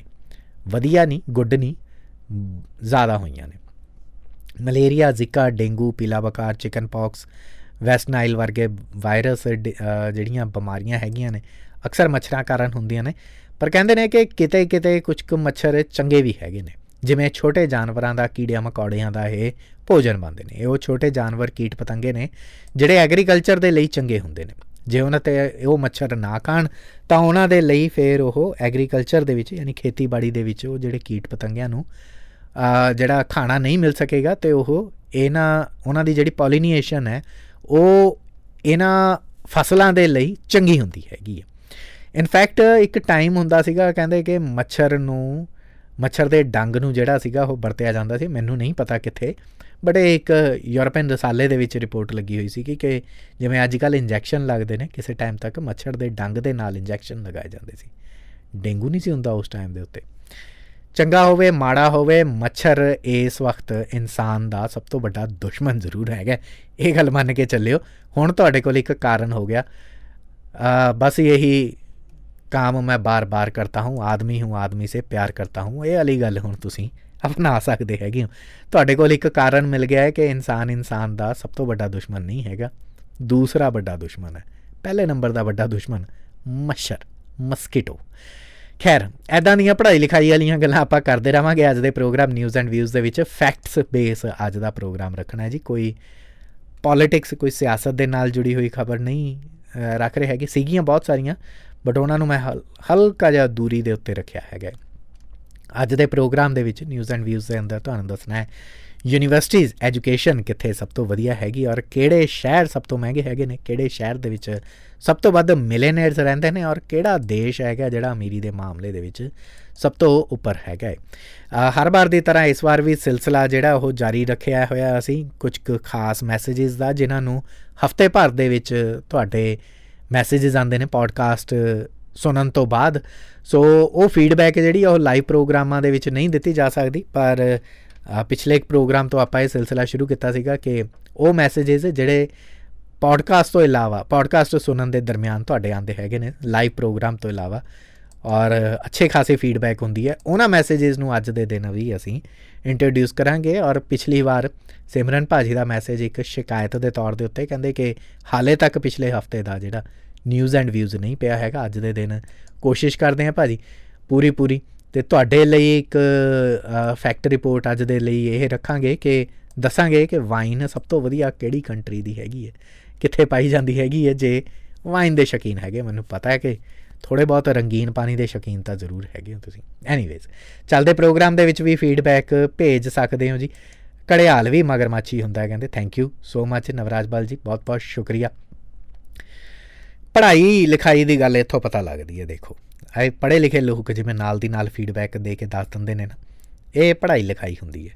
ਆਸਟ੍ਰੇਲੀਆ ਨੂੰ ਪੜ੍ਹਾਈ ਲਿਖਾਈ ਕਿਉਂ ਨਹੀਂ ਪਸੰਦ ਆਂਦੀ ਹੈਗੀ? ਮੈਨੂੰ ਸਮਝ ਨਹੀਂ ਆਉਂਦਾ। ਇਹਦਾ ਇੱਕ ਕਾਰਨ ਇਹ ਹੈਗਾ ਐਜੂਕੇਸ਼ਨਲ ਰਿਵਿਊ ਨਾਮ ਦੀ ਇੱਕ ਇੱਥੇ ਦੀ ਮੈਗਜ਼ੀਨ ਕਹਿ ਲਓ ਤੁਸੀਂ, ਉਹ ਨਿਕਲਦੀ ਹੈਗੀ ਹੈ। ਨਿਊ ਕਾਸਲ ਯੂਨੀਵਰਸਿਟੀ ਨੇ ਇੱਕ ਰਿਸਰਚ ਕੀਤੀ ਹੈ। ਕਹਿੰਦੇ ਨੇ ਕਿ ਜ਼ਰੂਰੀ ਨਹੀਂ ਹੈਗਾ ਕਿ ਜਿਹੜੀ ਯੂਨੀਵਰਸਿਟੀ ਦੀ ਪੜ੍ਹਾਈ ਹੈ ਉਹ ਸਭ ਦੇ ਲਈ ਹੋਵੇ। ਆਸਟ੍ਰੇਲੀਆ ਦੇ ਵਿੱਚ ਅਕਸਰ ਇਹ ਗੱਲ ਮੰਨੀ ਨਹੀਂ ਜਾਂਦੀ ਹੈਗੀ। ਮੈਂ ਆਮ ਤੌਰ ਦੇ ਉੱਤੇ ਜਿਹੜੇ ਨਿਊਜ਼ ਐਂਡ ਵਿਊਜ਼ ਹੈ, ਇਹਦੇ ਵਿੱਚ ਸਿਰਫ ਫੈਕਟ ਬੇਸਡ ਰੱਖਦਾ ਹੈਗਾ। ਨਿੱਜੀ ਤਜਰਬੇ ਇਹਨਾਂ ਤੋਂ, ਇਹਨਾਂ ਦੇ ਵਿੱਚ ਪ੍ਰੋਗਰਾਮ ਦੇ ਵਿੱਚ ਦੂਰੀ ਰੱਖੀ ਜਾਂਦੇ ਨੇ, ਪਰ ਅੱਜ ਜਿਵੇਂ ਮੈਂ ਦੱਸਿਆ ਕਿ ਸਿਕ ਲੀਵ ਹੈਗੀ ਹੈ ਮੇਰੀ, ਪਰ ਨਾਲ ਨਾਲ ਮੈਂ ਥੋੜਾ ਘੱਟ ਜੋੜ ਲਗਾਉਂਦਾ ਹੋਇਆ। ਇੱਕ ਤੁਹਾਨੂੰ ਇਸੇ ਰਿਪੋਰਟ ਦੇ ਨਾਲ ਜੁੜਿਆ ਇੱਕ ਆਪਣਾ ਪਰਸਨਲ ਐਕਸਪੀਰੀਅੰਸ ਦੱਸਦਾ ਪਿਛਲੇ ਹਫ਼ਤੇ ਇੱਕ ਸਵੀਮਿੰਗ ਪੂਲ ਦੇ ਵਿੱਚ ਬੈਠਿਆਂ ਬੈਠਿਆਂ ਨਾਲ ਇੱਕ ਕੋਲ ਗੋਰਾ ਬਜ਼ੁਰਗ ਆ ਕੇ ਬੈਠ ਗਿਆ, ਉਹ ਦੱਸਣ ਲੱਗ ਪਿਆ ਕਿ ਮੈਂ ਆਹ ਕੰਮ ਕਰਦਾ ਹੈਗਾ, ਮੇਰੇ ਤੋਂ ਪੁੱਛਣ ਲੱਗ ਪਿਆ, ਤੂੰ ਕੀ ਕੰਮ ਕਰਦਾ ਹੈ? ਪੜ੍ਹਾਈ ਲਿਖਾਈ ਦੇ ਬਾਰੇ ਪੁੱਛਿਆ। ਐਂਡ ਹੀ ਵਾਸ ਸਰਪ੍ਰਾਈਜ਼ਡ ਕਿ ਕਿਸ ਤਰੀਕੇ ਦੇ ਨਾਲ ਮਾਸਟਰ ਡਿਗਰੀਆਂ ਦੋ ਦੋ। ਔਰ ਉਹ ਇਹ ਕਹਿ ਰਿਹਾ ਸੀਗਾ ਕਿ ਇੰਡੀਅਨ ਔਰ ਖਾਸ ਤੌਰ ਦੇ ਉੱਤੇ ਏਸ਼ੀਅਨ ਮੂਲ ਦੇ ਲੋਕ ਬੈਚਲਰ ਮਾਸਟਰ ਡਿਗਰੀਆਂ ਬਹੁਤ ਰੱਖਦੇ ਹੈਗੇ ਨੇ। ਆਸਟ੍ਰੇਲੀਆ ਦੇ ਵਿੱਚ ਇਸ ਕਿਸਮ ਦਾ ਟ੍ਰੈਂਡ ਕਦੇ ਨਹੀਂ ਸੀ ਰਿਹਾ। ਉਹ ਕਹਿੰਦਾ ਕਿ ਅਕਸਰ ਇਹ ਹੁੰਦਾ ਸੀਗਾ ਅੱਗੇ ਸਾਡੇ ਟਾਈਮਾਂ ਦੇ ਉੱਤੇ 60s 70s ਦੇ ਵਿੱਚ ਕਿ ਪੜ੍ਹਾਈ ਪੂਰੀ ਕਰ ਲਈ ਸਕੂਲ ਦੀ ਤੇ ਫਿਰ ਉਹ ਤੋਂ ਬਾਅਦ ਕੰਮ ਕਰਨ ਲੱਗ ਪੈਂਦੇ ਸੀਗੇ ਕਿ। ਵੱਧ ਤੋਂ ਵੱਧ ਇਹ ਹੁੰਦਾ ਸੀਗਾ ਕਿ ਪ੍ਰੋਫੈਸ਼ਨਲ ਟੈਕਨੀਕਲ ਐਜੂਕੇਸ਼ਨ ਲੈਣੀ ਆ ਤਾਂ ਟੇਫ ਵਰਗੀਆਂ ਸੰਸਥਾਵਾਂ ਹੁੰਦੀਆਂ ਸੀ ਬਟ ਯੂਨੀਵਰਸਿਟੀ ਸਿਰਫ ਉਹਨਾਂ ਦੇ ਲਈ ਹੁੰਦੀ ਸੀ ਜਿਹੜੇ ਟੀਚਿੰਗ ਵੱਲ ਜਾਣਾ ਚਾਹੁੰਦੇ ਹੈਗੇ ਨੇ, ਕਿ ਯੂਨੀਵਰਸਿਟੀ 'ਚ ਜਾਣਾ ਰਿਸਰਚ ਬੇਸਡ ਪੜ੍ਹਾਈ ਕਰਨੀ ਹੈ ਜਾਂ ਟੀਚਿੰਗ ਦੇ ਵਿੱਚ ਜਾਣਾ ਹੈਗਾ ਤਾਂ ਯੂਨੀਵਰਸਿਟੀ ਦੇ ਵਿੱਚ ਚਲੇ ਜਾਓ, ਜਾਂ ਫਿਰ ਆਸਟ੍ਰੇਲੀਆ ਛੱਡ ਕੇ ਜਾਣਾ ਕਿਸੇ ਹੋਰ ਦੂਸਰੀ ਕੰਟਰੀ ਦੇ ਵਿੱਚ ਕੋਈ ਮੁਹਾਰਤ ਲੈ ਕੇ ਜਾਣੀ ਹੈਗੀ ਤਾਂ ਯੂਨੀਵਰਸਿਟੀ ਦੇ ਵਿੱਚ ਚਲੇ ਜਾਂਦੇ ਸੀ। ਪਰ ਆਸਟ੍ਰੇਲੀਆ ਦੀ ਨਿਊ ਕਾਸਲ ਯੂਨੀਵਰਸਿਟੀ ਦੀ ਇਹ ਜਿਹੜੀ ਰਿਪੋਰਟ ਸਾਹਮਣੇ ਆਈ ਹੈ ਜਿਹਦੇ ਵਿੱਚ ਇਹ ਜਿਹੜੇ ਐਨਾਲਿਸਿਸਟ ਨੇ, ਉਹਨਾਂ ਨੇ ਇਹ ਗੱਲ ਕਹੀ ਹੈ ਕਿ ਜ਼ਿਆਦਾਤਰ ਹਾਈ ਸਕੂਲਿੰਗ ਦੇ ਦਰਮਿਆਨ ਹੀ ਹਾਈ ਸਕੂਲਸ ਦੇ ਦਰਮਿਆਨ ਹੀ ਅੱਜ ਕੱਲ ਦੇ ਆਸਟ੍ਰੇਲੀਆ ਦੇ ਵਿੱਚ ਪੇਰੈਂਟਸ ਆਪਣੇ ਬੱਚਿਆਂ ਨੂੰ ਫੋਰਸ ਕਰਦੇ ਹੈਗੇ ਨੇ ਕਿ ਉਹ ਯੂਨੀਵਰਸਿਟੀ ਦੀ ਪੜ੍ਹਾਈ ਕਰਨ। 2012 ਤੋਂ ਬਾਅਦ 12ਵੀਂ ਤੋਂ ਲੈ ਕੇ 12ਵੀਂ ਤੱਕ ਦੇ ਜਿਹੜੇ ਬੱਚੇ ਸੀਗੇ 10000 ਬੱਚਿਆਂ ਤੇ ਅਲੱਗ-ਅਲੱਗ ਰਿਸਰਚ ਹਰ ਸਾਲ ਚੱਲਦੀ ਰਹੀ ਸੀਗੀ। ਹਾਲ ਹੀ ਦੇ ਦਿਨਾਂ ਦੇ ਵਿੱਚ ਯੂਨੀਵਰਸਿਟੀ ਨੇ ਇਹ ਵੀ ਦੱਸਿਆ ਕਿ 2012 ਚ ਜਿਹੜੇ ਬੱਚੇ ਲਏ ਸੀਗੇ, ਉਹਨਾਂ ਚੋਂ 50 ਬੱਚੇ ਹਾਈ ਸਕੂਲ ਦੇ ਸੀਗੇ, ਜਿਹੜੇ ਜ਼ਿਆਦਾ ਸਾਰੇ ਹੀ ਬੱਚੇ ਹਾਈ ਸਕੂਲ ਦੇ ਸੀ। ਉਹਨਾਂ ਚੋਂ ਜਿਹੜੇ 50 ਬੱਚੇ ਸੀਗੇ, ਉਹਨਾਂ ਦੇ ਨਾਲ ਦੁਬਾਰਾ ਕੰਟੈਕਟ ਕੀਤਾ ਗਿਆ ਕਿ ਠੀਕ ਹੈ, ਤੁਹਾਡੀ ਹਾਈ ਸਕੂਲਿੰਗ ਹੋ ਗਈ। ਉਸ ਤੋਂ ਬਾਅਦ ਤੁਸੀਂ ਕਿਹੜੇ ਕੰਮ ਦੇ ਵਿੱਚ ਚਲੇ ਗਏ? ਕੀ ਤੈਅ ਕੀਤਾ ਕਿ ਕਿੱਥੇ ਜਾਣਾ ਹੈਗਾ ਕੀ ਤੁਹਾਡੀ ਐਜੂਕੇਸ਼ਨ ਕਿੱਧਰ ਨੂੰ ਲੈ ਕੇ ਗਈ ਹੈਗੀ ਆਸਟ੍ਰੇਲੀਆ ਦੇ ਨੌਜਵਾਨਾਂ ਨੇ ਰਿਸਰਚਰ ਇਹ ਕਹਿੰਦੇ ਕਿ ਆਸਟ੍ਰੇਲੀਆ ਦੇ ਨੌਜਵਾਨਾਂ ਦੇ ਵਿੱਚ ਟ੍ਰੈਂਡ ਚੇਂਜ ਹੋ ਰਹੇ ਨੇ। ਖਾਸ ਤੌਰ ਦੇ ਉੱਤੇ ਕਮਜ਼ੋਰ ਤਬਕੇ ਵਾਲੇ ਜਿਹੜੇ, ਕਮਜ਼ੋਰ ਤਬਕੇ ਤੋਂ ਯਾਨੀ ਕਿ ਫਾਈਨੈਂਸ਼ੀਅਲੀ ਜਿਹੜੇ ਚੰਗੇ ਪਰਿਵਾਰ ਨਹੀਂ ਹੈਗੇ, ਉਹ ਆਪਣੇ ਬੱਚਿਆਂ ਨੂੰ ਹਾਈ ਐਜੂਕੇਸ਼ਨ ਦੇ ਵੱਲ ਭੇਜ ਰਹੇ ਹੈਗੇ ਨੇ ਤੱਕ ਰਹੇ ਹੈਗੇ ਨੇ। ਹਾਇਰ ਐਜੂਕੇਸ਼ਨ ਦੇ ਵੱਲ, ਯੂਨੀਵਰਸਿਟੀਆਂ ਦੇ ਵੱਲ ਭੇਜ ਰਹੇ ਹੈਗੇ ਨੇ। ਸੋ ਇਹ ਆਸਟ੍ਰੇਲੀਆ ਦੇ ਅੰਦਰ ਪਿਛਲੇ 1 ਤੋਂ 2 ਡੈਕੇਡਸ ਯਾਨੀ 1 ਤੋਂ 2 ਦਹਾਕੇ ਯਾਨੀ ਲਗਭਗ 20 ਸਾਲਾਂ ਦੇ ਵਿੱਚ ਟ੍ਰੈਂਡ ਕੁਝ ਇਸ ਤਰੀਕੇ ਦੇ ਨਾਲ ਚੇਂਜ ਹੋਏ ਨੇ ਕਿ ਹਾਇਰ ਐਜੂਕੇਸ਼ਨ ਦੇ ਵਿੱਚ ਜ਼ਿਆਦਾ ਰਹੇ ਹੈਗੇ ਨੇ। ਬਟ ਫਾਈਨੈਂਸ਼ੀਅਲੀ ਡਿਸਐਡਵਾਂਟੇਜਡ ਜਾਂ ਫਿਰ ਫਾਈਨੈਂਸ਼ੀਅਲੀ ਲੈਸ ਜਿਹੜੇ ਪ੍ਰੋਸਪਰਸ ਪਰਿਵਾਰ ਹੈਗੇ ਨੇ, ਘੱਟ ਖੁਸ਼ਹਾਲ ਪਰਿਵਾਰ ਹੈਗੇ ਨੇ ਜਿਹੜੇ ਆਰਥਿਕ ਤੌਰ ਦੇ ਉੱਤੇ, ਉਹ ਆਪਣੇ ਬੱਚਿਆਂ ਨੂੰ ਗ੍ਰੈਜੂਏਸ਼ਨ ਜਾਂ ਮਾਸਟਰ ਡਿਗਰੀਆਂ ਦੇ ਵੱਲ ਭੇਜ ਰਹੇ ਹੈਗੇ ਨੇ। ਹੁਣ ਐਸੀ ਇੱਕ ਰਿਸਰਚ ਇਸੇ ਰਿਪੋਰਟ ਦੇ ਆਧਾਰ ਦੇ ਉੱਤੇ ਤੁਹਾਡੇ ਨਾਲ ਸਾਂਝੀ ਕਰਨ ਲੱਗੇ ਆ ਕਿ ਦੁਨੀਆ ਭਰ ਦੀਆਂ ਬਿਹਤਰੀਨ ਯੂਨੀਵਰਸਿਟੀਆਂ ਜਿਹੜੀਆਂ ਹੈਗੀਆਂ ਨੇ, ਵੈਸੇ ਇੰਡੀਆ ਦੀਆਂ ਫੇਕ ਯੂਨੀਵਰਸਿਟੀਆਂ ਦੀ ਵੀ ਗੱਲ ਨਾਲ ਦੀ ਨਾਲੇ ਕਰਾਂਗੇ ਪਰ ਹਾਇਰ ਐਜੂਕੇਸ਼ਨ ਵਾਲੇ ਦੁਨੀਆ ਦੇ QS ਵਰਲਡ ਨਾਮ ਦੀ ਇੱਕ ਸੰਸਥਾ ਹੈਗੀ, ਉਹ ਹਰ ਸਾਲ ਰੈਂਕਿੰਗ ਕੱਢਦੀ ਹੈ। ਦੁਨੀਆ ਦੇ 1000 ਵਿਸ਼ਵ ਵਿਦਿਆਲੇ ਕਹਿੰਦੇ ਨੇ ਯੂਨੀਵਰਸਿਟੀਆਂ ਦੇ ਉੱਤੇ ਰਿਸਰਚ ਕੀਤੀ ਗਈ ਹੈ। ਸਭ ਤੋਂ ਚੰਗੀ ਯੂਨੀਵਰਸਿਟੀ ਹੈ ਇਸ QS ਵਰਲਡ ਰੈਂਕਿੰਗ ਦੇ ਵਿੱਚ, ਜਿਹੜੇ ਟਾਪ 20 ਦੇ ਜਿਹੜੇ ਯੂਨੀਵਰਸਿਟੀਆਂ ਨੇ, ਉਹਨਾਂ ਚੋਂ 6 ਤਾਂ ਸਿਰਫ ਅਮਰੀਕਾ ਦੇ ਵਿੱਚ ਪੈਂਦੇ ਨੇ। ਉਹ ਅਲੱਗ ਗੱਲ ਹੈ ਕਿ QS ਵਰਲਡ ਨਾਮ ਦਾ ਅਦਾਰਾ ਵੀ ਅਮਰੀਕਾ ਦੇ ਵਿੱਚ ਬੇਸਡ ਹੀ ਹੈਗਾ। ਮੈਸਾਚੂਸੇਟਸ ਇੰਸਟੀਚਿਊਟ ਆਫ ਟੈਕਨੋਲੋਜੀ ਜਿਹੜਾ ਹੈਗਾ ਉਹ ਨੰਬਰ 1 ਤੇ ਹੈ। ਪਿਛਲੇ ਕਈ ਸਾਲਾਂ ਤੋਂ ਨੰਬਰ 1 ਤੇ ਹੈਗਾ। ਅਮਰੀਕਾ ਦੀਆਂ 10 ਯੂਨੀਵਰਸਿਟੀਆਂ ਜਿਹੜੀਆਂ ਹੈਗੀਆਂ ਨੇ, ਖਾਸ ਤੌਰ ਦੇ ਉੱਤੇ ਹਾਰਵਰਡ, ਜਿਹੜੀ ਇਸ ਵਰਲਡ ਯੂਨੀਵਰਸਿਟੀ ਰੈਂਕਿੰਗ ਦੇ ਵਿੱਚ ਚੌਥੇ ਨੰਬਰ ਤੇ ਆਂਦੀ ਹੈ, ਸਟੈਨਫੋਰਡ ਪੰਜਵੇਂ ਤੇ ਆਂਦੀ ਹੈ, California, Chicago, Cornell, Pennsylvania, California Institute of Technology Yale University Princeton Institute ਇਹ ਸਾਰੀਆਂ ਯੂਨੀਵਰਸਿਟੀਆਂ ਨੂੰ, ਇਹ ਸਾਰੇ ਜਿਹੜੇ ਹਾਇਰ ਐਜੂਕੇਸ਼ਨ ਦੇ ਅਦਾਰੇ ਨੇ ਇਹਨਾਂ ਨੂੰ ਥਾਂ ਦਿੱਤੀ ਗਈ ਹੈਗੀ ਇਹ ਅਮਰੀਕਾ ਦੇ ਬੈਸਟ ਵੀ ਹੈਗੇ ਨੇ ਔਰ ਦੁਨੀਆ ਦੇ ਵਨ ਆਫ ਦੀ ਬੈਸਟ ਦੇ ਵਿੱਚ ਵੀ ਇਹਨਾਂ ਦੀ ਰੈਂਕਿੰਗ ਆਂਦੀ ਹੈ। ਯੂਕੇ ਦੀ ਕੈਂਬਰਿਜ ਯੂਨੀਵਰਸਿਟੀ ਦੂਸਰੇ ਨੰਬਰ ਦੇ ਉੱਤੇ ਆਂਦੀ ਹੈਗੀ ਇਹ ਤੋਂ ਇਲਾਵਾ ਯੂਕੇ ਦੇ ਬਹੁਤ ਸਾਰੇ ਹੋਰ ਇੰਸਟੀਚਿਊਟਸ ਨੇ, ਜਿਵੇਂ ਆਕਸਫੋਰਡ ਇੰਪੀਰੀਅਲ ਕਾਲਜ ਆਕਸਫੋਰਡ ਤੀਸਰੇ ਨੰਬਰ ਤੇ ਹੈ ਇੰਪੀਰੀਅਲ ਕਾਲਜ 6ਵੇਂ ਨੰਬਰ ਤੇ ਹੈ ਯੂਨੀਵਰਸਿਟੀ ਕਾਲਜ ਆਫ ਲੰਡਨ 9ਵੇਂ ਨੰਬਰ ਤੇ ਹੈ। ਸੋ ਕੁੱਲ 4 ਯੂਨੀਵਰਸਿਟੀਆਂ ਇੰਗਲੈਂਡ ਦੀਆਂ ਟਾਪ 20 ਦੇ ਵਿੱਚ ਸ਼ਾਮਲ ਹੈਗੀਆਂ ਨੇ। ਆਸਟ੍ਰੇਲੀਆ ਦੀਆਂ ਤਿੰਨ ਯੂਨੀਵਰਸਿਟੀਆਂ ਪਹਿਲੀ ਵਾਰ ਹੋਇਆ ਹੈ ਕਿ ਆਸਟ੍ਰੇਲੀਆ ਦੀਆਂ ਤਿੰਨ ਯੂਨੀਵਰਸਿਟੀਆਂ ਨੂੰ ਟਾਪ 20 ਦੇ ਵਿੱਚ ਥਾਂ ਮਿਲੀ ਹੋਵੇ। ਮੈਲਬਨ ਯੂਨੀਵਰਸਿਟੀ ਜਿਹੜੀ ਹੈ ਉਹ 14ਵੇਂ ਨੰਬਰ ਤੇ ਆ ਗਈ ਹੈ। ਯੂਨੀਵਰਸਿਟੀ ਆਫ ਮੈਲਬਨ UNSW 19ਵੇਂ ਨੰਬਰ ਤੇ ਹੈ ਤੇ ਸਿਡਨੀ ਯੂਨੀਵਰਸਿਟੀ ਵੀ ਪਲੇਸ ਜਿਹੜਾ ਸਥਾਨ ਹੈਗੀ ਉਹ ਸਾਂਝਾ ਕਰਦੀ ਹੈ 19ਵੇਂ ਨੰਬਰ ਤੇ ਹੀ ਇਸ ਲਿਸਟ ਦੇ ਵਿੱਚ ਹੈਗੀ ਹੈ। ਚੀਨ ਦੀ ਪੇਕਿੰਗ ਯੂਨੀਵਰਸਿਟੀ 17ਵੇਂ ਨੰਬਰ ਦੇ ਉੱਤੇ ਹੈਗੀ ਹੈ। ਵੈਸੇ ਏਸ਼ੀਆ ਦੇ ਦੂਸਰੇ ਇੰਸਟੀਚਿਊਟਸ ਦੀ ਗੱਲ ਕੀਤੀ ਜਾਵੇ ਤਾਂ Singapore University ETH Switzerland Switzerland ਤਾਂ ਯੂਰਪ ਦੀ ਨਹੀਂ ਹੈਗੀ। ਸੌਰੀ ਯੂਰਪ ਦੀ ਹੈ, ਏਸ਼ੀਆ ਦੀ ਨਹੀਂ ਹੈਗੀ। ਇੰਡੀਆ ਦੀ ਜੇ ਗੱਲ ਕਰੀਏ ਤਾਂ 1000 ਯੂਨੀਵਰਸਿਟੀਆਂ ਦੀ ਸੂਚੀ ਦੇ ਵਿੱਚ ਇੰਡੀਆ ਦੇ ਯੂਨੀਵਰਸਿਟੀਆਂ ਨਾ ਤਾਂ ਟਾਪ 10 ਚ ਆ ਰਹੀਆਂ ਨੇ, ਨਾ 20 ਚ, ਨਾ 50 ਚ ਆਉਂਦੀਆਂ ਨੇ। ਨਾ ਹੰਡਰਡਸ ਸੋ ਇੰਡੀਆ ਦੀ ਕੋਈ ਯੂਨੀਵਰਸਿਟੀ ਜਾਂ ਕੋਈ ਇੰਸਟੀਟਿਊਸ਼ਨ ਹਾਇਰ ਐਜੂਕੇਸ਼ਨ ਕਿਸੇ ਵੀ ਹਾਇਰ ਸਭ ਤੋਂ ਉੱਪਰਲਾ ਨੰਬਰ ਜਿਹਨੂੰ ਮਿਲਿਆ ਹੈਗਾ 172ਵਾਂ ਨੰਬਰ ਹੈਗਾ ਹੈ ਆਈਆਈਟੀ ਬੰਬੇ 172ਵੇਂ ਨੰਬਰ ਤੇ ਹੈ। ਉਹ ਤੋਂ ਇਲਾਵਾ ਇੰਡੀਅਨ ਇੰਸਟੀਚਿਊਟ ਆਫ ਸਾਇੰਸ 185ਵੇਂ ਨੰਬਰ ਤੇ ਹੈ ਤੇ ਆਈਆਈਟੀ ਦਿੱਲੀ 193ਵੇਂ ਨੰਬਰ ਦੇ ਉੱਤੇ ਹੈਗੀ ਹੈ। ਸੋ ਟਾਪ 200 ਦੇ ਵਿੱਚ ਇੰਡੀਆ ਦੇ ਇਹ ਇੰਸਟੀਚਿਊਸ਼ਨ ਤਾਂ ਜ਼ਰੂਰ ਹੈਗੇ ਨੇ। ਨਾਲ ਦੇ ਨਾਲ ਇੰਡੀਆ ਦੀ ਫਰਜ਼ੀ ਯੂਨੀਵਰਸਿਟੀਆਂ ਨੂੰ ਲੈ ਕੇ ਵੀ ਇੱਕ ਲਿਸਟ ਇਸ਼ੂ ਹੋਈ ਹੈ। ਇੱਕ ਨਹੀਂ, ਦੋ ਨਹੀਂ, ਇੱਕ ਨਹੀਂ, ਦੋ ਨਹੀਂ, ਪੂਰੇ 20 UGC ਨੇ 20 ਐਸੇ ਫੇਕ ਇੰਸਟੀਟਿਊਸ਼ਨ ਦੀ ਇੱਕ ਲਿਸਟ ਇਸ਼ੂ ਕੀਤੀ ਹੈਗੀ ਇਸ ਸਾਲ। ਇਹਨਾਂ ਦੀਆਂ ਡਿਗਰੀਆਂ ਬੇਕਾਰ ਹੈਗੀਆਂ ਨੇ, ਨਾ ਕੋਈ ਨੌਕਰੀ ਮਿਲਣੀ ਹੈ, ਨਾ ਇਹ ਵੈਲਿਡ ਹੁੰਦੀਆਂ ਨੇ, ਨਾ ਕਿਸੇ ਸਟੇਟ ਦੇ ਲਾਅ ਦੇ ਵਿੱਚ, ਨਾ ਕਿਸੇ ਕੇਂਦਰੀ ਕਾਨੂੰਨ ਦੇ ਵਿੱਚ ਇਹਨਾਂ ਨੂੰ ਕੋਈ ਥਾਂ ਦਿੱਤੀ ਜਾਂਦੀ ਹੈ। ਇਨਫੈਕਟ 1956 ਦੇ UGC ਦੇ ਜਿਹੜੇ ਲਾਅ ਹੈਗੇ ਨੇ, ਉਹਨਾਂ ਦੇ ਅਕੋਰਡਿੰਗ ਵੀ ਇਹ ਜਿਹੜੀਆਂ ਯੂਨੀਵਰਸਿਟੀਆਂ ਨੇ, ਇਹ ਕਾਲਜ ਨੇ ਇੰਡੀਆ ਦੇ, ਇਹਨਾਂ ਦੇ ਵਿੱਚੋਂ ਪੜ੍ਹਾਈ ਨਾ ਹੀ ਕੀਤੀ ਜਾਵੇ। ਵੈਸੇ ਤਾਂ ਤੁਸੀਂ ਆਸਟ੍ਰੇਲੀਆ ਦੇ ਵਿੱਚ ਬੈਠੇ ਹੋ, ਪਰ ਜੇ ਇੰਡੀਆ ਤੋਂ ਕੋਈ ਸੁਣ ਰਿਹਾ ਹੈਗਾ ਇਹ ਪ੍ਰੋਗਰਾਮ ਨੂੰ ਜਾਂ ਪੋਡਕਾਸਟ ਦੇ ਜ਼ਰੀਏ ਤੁਸੀਂ ਸੁਣ ਰਹੇ ਹੋਏ ਲੇਟਰ ਔਨ ਤਾਂ ਸਭ ਤੋਂ ਜ਼ਿਆਦਾ ਫਰਜ਼ੀਵਾੜਾ ਤਾਂ ਦਿੱਲੀ ਦੇ ਵਿੱਚ ਚੱਲ ਰਿਹਾ। 8 ਇੰਸਟੀਟਿਊਸ਼ਨ ਉੱਥੇ ਦੇ ਹੈਗੇ ਨੇ, ਜਿਵੇਂ All India Institute of Public and Physical Health Sciences State Government University Commercial University Limited, United Nations University, ਨਾਮ ਸੁਣ ਕੇ ਹੀ ਬੜੇ ਹਾਸੇ ਜਿਹੇ ਆਉਂਦੇ ਨੇ। Vocational University, Delhi ADR Centric Juridical University Indian Institute of Science and Engineering ਤੇ Vishwakarma Open University for Self Employment ਵਰਗੀਆਂ ਯੂਨੀਵਰਸਿਟੀਆਂ ਜਿਹੜੀਆਂ ਨੇ ਆ ਹਾਇਰ ਇੰਸਟੀਚਿਊਟਸ ਨੇ ਜਿਹੜੇ, ਉਹ ਫਰਜ਼ੀਵਾੜੇ 'ਚ ਸ਼ਾਮਲ ਨੇ। ਔਰ ਇਸੇ ਫਰਜ਼ੀਵਾੜੇ 'ਚ ਯੂਪੀ ਦੇ India the one of the biggest state ਦੇ ਵਿੱਚੋਂ, ਜਿਵੇਂ Gandhi Hindi Vidyapeeth National University of Electro Complex Homeopathy Netaji Subhash Chandra Bose University ਇਸ ਕਿਸਮ ਦੇ ਕਾਲਜ ਜਿਹੜੇ ਨੇ, ਉਹ ਸਭ ਤੋਂ ਜ਼ਿਆਦਾ ਹੈਗੇ ਨੇ। ਹੋਰ ਸਟੇਟਾਂ ਦੀ ਵੀ ਜੇ ਗੱਲ ਕਰੀਏ ਤਾਂ ਆਂਧਰਾ ਪ੍ਰਦੇਸ਼ ਦੇ ਵਿੱਚ ਕੁਝ ਯੂਨੀਵਰਸਿਟੀਆਂ ਨੇ ਜਿਵੇਂ New Testament Deemed University Bible Open University West Bengal the Indian Institute of Alternative Medicine and Institute of Alternative Medicine and Research ਬਾਗਬਾਨੀ ਸਰਕਾਰ ਵਰਲਡ ਓਪਨ ਯੂਨੀਵਰਸਿਟੀ ਕਰਨਾਟਕਾ ਦੇ ਵਿੱਚ ਹੈਗੀ ਹੈ, ਇਹ ਵੀ ਫੇਕ ਹੈ ਸੈਂਟ ਜੌਨਸ ਯੂਨੀਵਰਸਿਟੀ ਕੇਰਲ ਦੀ ਇਹ ਵੀ ਫੇਕ ਹੈ, ਰਾਜਾ ਅਰਬੀ ਯੂਨੀਵਰਸਿਟੀ ਮਹਾਰਾਸ਼ਟਰ ਦੀ ਇਹ ਵੀ ਫੇਕ ਹੈ ਪਡੂਚੇਰੀ ਦੀ Shri Bodhi Academy of Higher Education ਇਹ ਵੀ ਫੇਕ ਦੇ ਵਿੱਚ ਹੀ ਹੈਗੀ ਹੈ। ਸੋ ਇਸ ਕਿਸਮ ਦੇ ਨਾਲ ਪੜ੍ਹਾਈ ਹਾਇਰ ਐਜੂਕੇਸ਼ਨ ਦੀ ਹਮੇਸ਼ਾ ਵੀ ਚੰਗੀ ਨਹੀਂ ਹੁੰਦੀ ਹੈਗੀ। ਵਿਕਲਪ ਵੀ ਲੱਭਣੇ ਚਾਹੀਦੇ ਹੈਗੇ ਨੇ। ਇਹ ਉਸ ਰਿਸਰਚ ਦੇ ਵਿੱਚ ਕਿਹਾ ਗਿਆ ਜਿਹੜੀ ਯੂਨੀਵਰਸਿਟੀ ਆਫ ਨਿਊਕਾਸਲ ਦੀ ਤਰਫ ਤੋਂ ਰਿਸਰਚ ਕੀਤੀ ਗਈ ਹੈ। ਉਹ ਕਹਿੰਦੇ ਨੇ ਕਿ ਅੱਜ ਕੱਲ ਦੇ ਨੌਜਵਾਨ ਜਿਹੜੇ ਨੇ, ਉਹ ਵਿਕਲਪ ਲੱਭਣੀ ਪਸੰਦ ਨਹੀਂ ਕਰਦੇ ਹੈਗੇ। ਇੱਕ ਹੋਰ ਗੱਲ ਜ਼ਰੂਰ ਹੈਗੀ ਹੈ ਕਿ ਹਾਇਰ ਐਜੂਕੇਸ਼ਨ ਦੇ ਵਿੱਚ ਆਸਟ੍ਰੇਲੀਆ ਦੇ ਅੰਦਰ ਟ੍ਰੈਂਡ ਇਸ ਕਰਕੇ ਵੀ ਵਧਿਆ ਹੈ, ਕਿਉਂਕਿ ਯੂਨੀਵਰਸਿਟੀਆਂ ਦੇ ਵਿੱਚ ਜ਼ਿਆਦਾਤਰ ਇੰਟਰਨੈਸ਼ਨਲ ਸਟੂਡੈਂਟਸ ਦੀ ਪਰਮਾਰ ਹੋਈ ਹੈ। ਜ਼ਿਆਦਾਤਰ ਦੂਸਰਿਆਂ ਦੇਸ਼ਾਂ ਤੋਂ ਆ ਕੇ ਜਿਹੜੇ ਬੱਚੇ ਨੇ, ਉਹ ਆਸਟ੍ਰੇਲੀਅਨ ਯੂਨੀਵਰਸਿਟੀਆਂ ਦੇ ਵਿੱਚ ਪੜ੍ਹਾਈ ਕਰ ਰਹੇ ਹੈਗੇ ਨੇ। ਚਾਈਨਾ ਔਰ India in this case are the biggest examples ਜਿੱਥੋਂ ਦੇ ਬੱਚੇ ਸਭ ਤੋਂ ਜ਼ਿਆਦਾ ਆਸਟ੍ਰੇਲੀਅਨ ਯੂਨੀਵਰਸਿਟੀਆਂ ਦੇ ਵਿੱਚ ਆ ਕੇ ਪੜ੍ਹਦੇ ਹੈਗੇ ਨੇ। ਹੁਣ ਇੰਡੀਆ ਦੇ ਬੱਚਿਆਂ ਦੇ ਲਈ ਇੰਡੀਆ ਦੇ ਜਿਹੜੇ ਇੰਟਰਨੈਸ਼ਨਲ ਸਟੂਡੈਂਟਸ ਨੇ ਉਹਨਾਂ ਦੇ ਲਈ ਸਭ ਤੋਂ ਵਧੀਆ ਕਿਹੜੇ ਕੰਟਰੀਜ਼ ਹੈਗੇ ਨੇ, ਕਿਹੜੀਆਂ ਯੂਨੀਵਰਸਿਟੀਆਂ ਨੇ, ਉਹਨਾਂ ਦੀ ਵੀ ਇੱਕ ਲਿਸਟ ਨਾਲ ਦੀ ਨਾਲ ਸ਼ੇਅਰ ਕਰ ਦਿੰਨਾ ਜ਼ਿਆਦਾਤਰ ਇੰਡੀਅਨ ਸਟੂਡੈਂਟ ਜਿਹੜੇ ਨੇ ਇੰਟਰਨੈਸ਼ਨਲ ਸਟੂਡੈਂਟ ਵੀਜ਼ਾਸ ਦੇ ਉੱਤੇ ਅਮਰੀਕਾ ਜਾਂਦੇ ਹੈਗੇ ਨੇ ਔਰ ਮਹਾਰਾਸ਼ਟਰ, ਕਰਨਾਟਕਾ, ਤਾਮਿਲਨਾਡੂ, ਆਂਧਰਾ ਪ੍ਰਦੇਸ਼, ਦਿੱਲੀ, ਯੂਪੀ ਤੋਂ ਜ਼ਿਆਦਾਤਰ ਜਿਹੜੇ ਸਟੂਡੈਂਟਸ ਹੈਗੇ ਨੇ ਉਹ ਅਮਰੀਕਾ ਜਾਂਦੇ ਹੈਗੇ ਨੇ।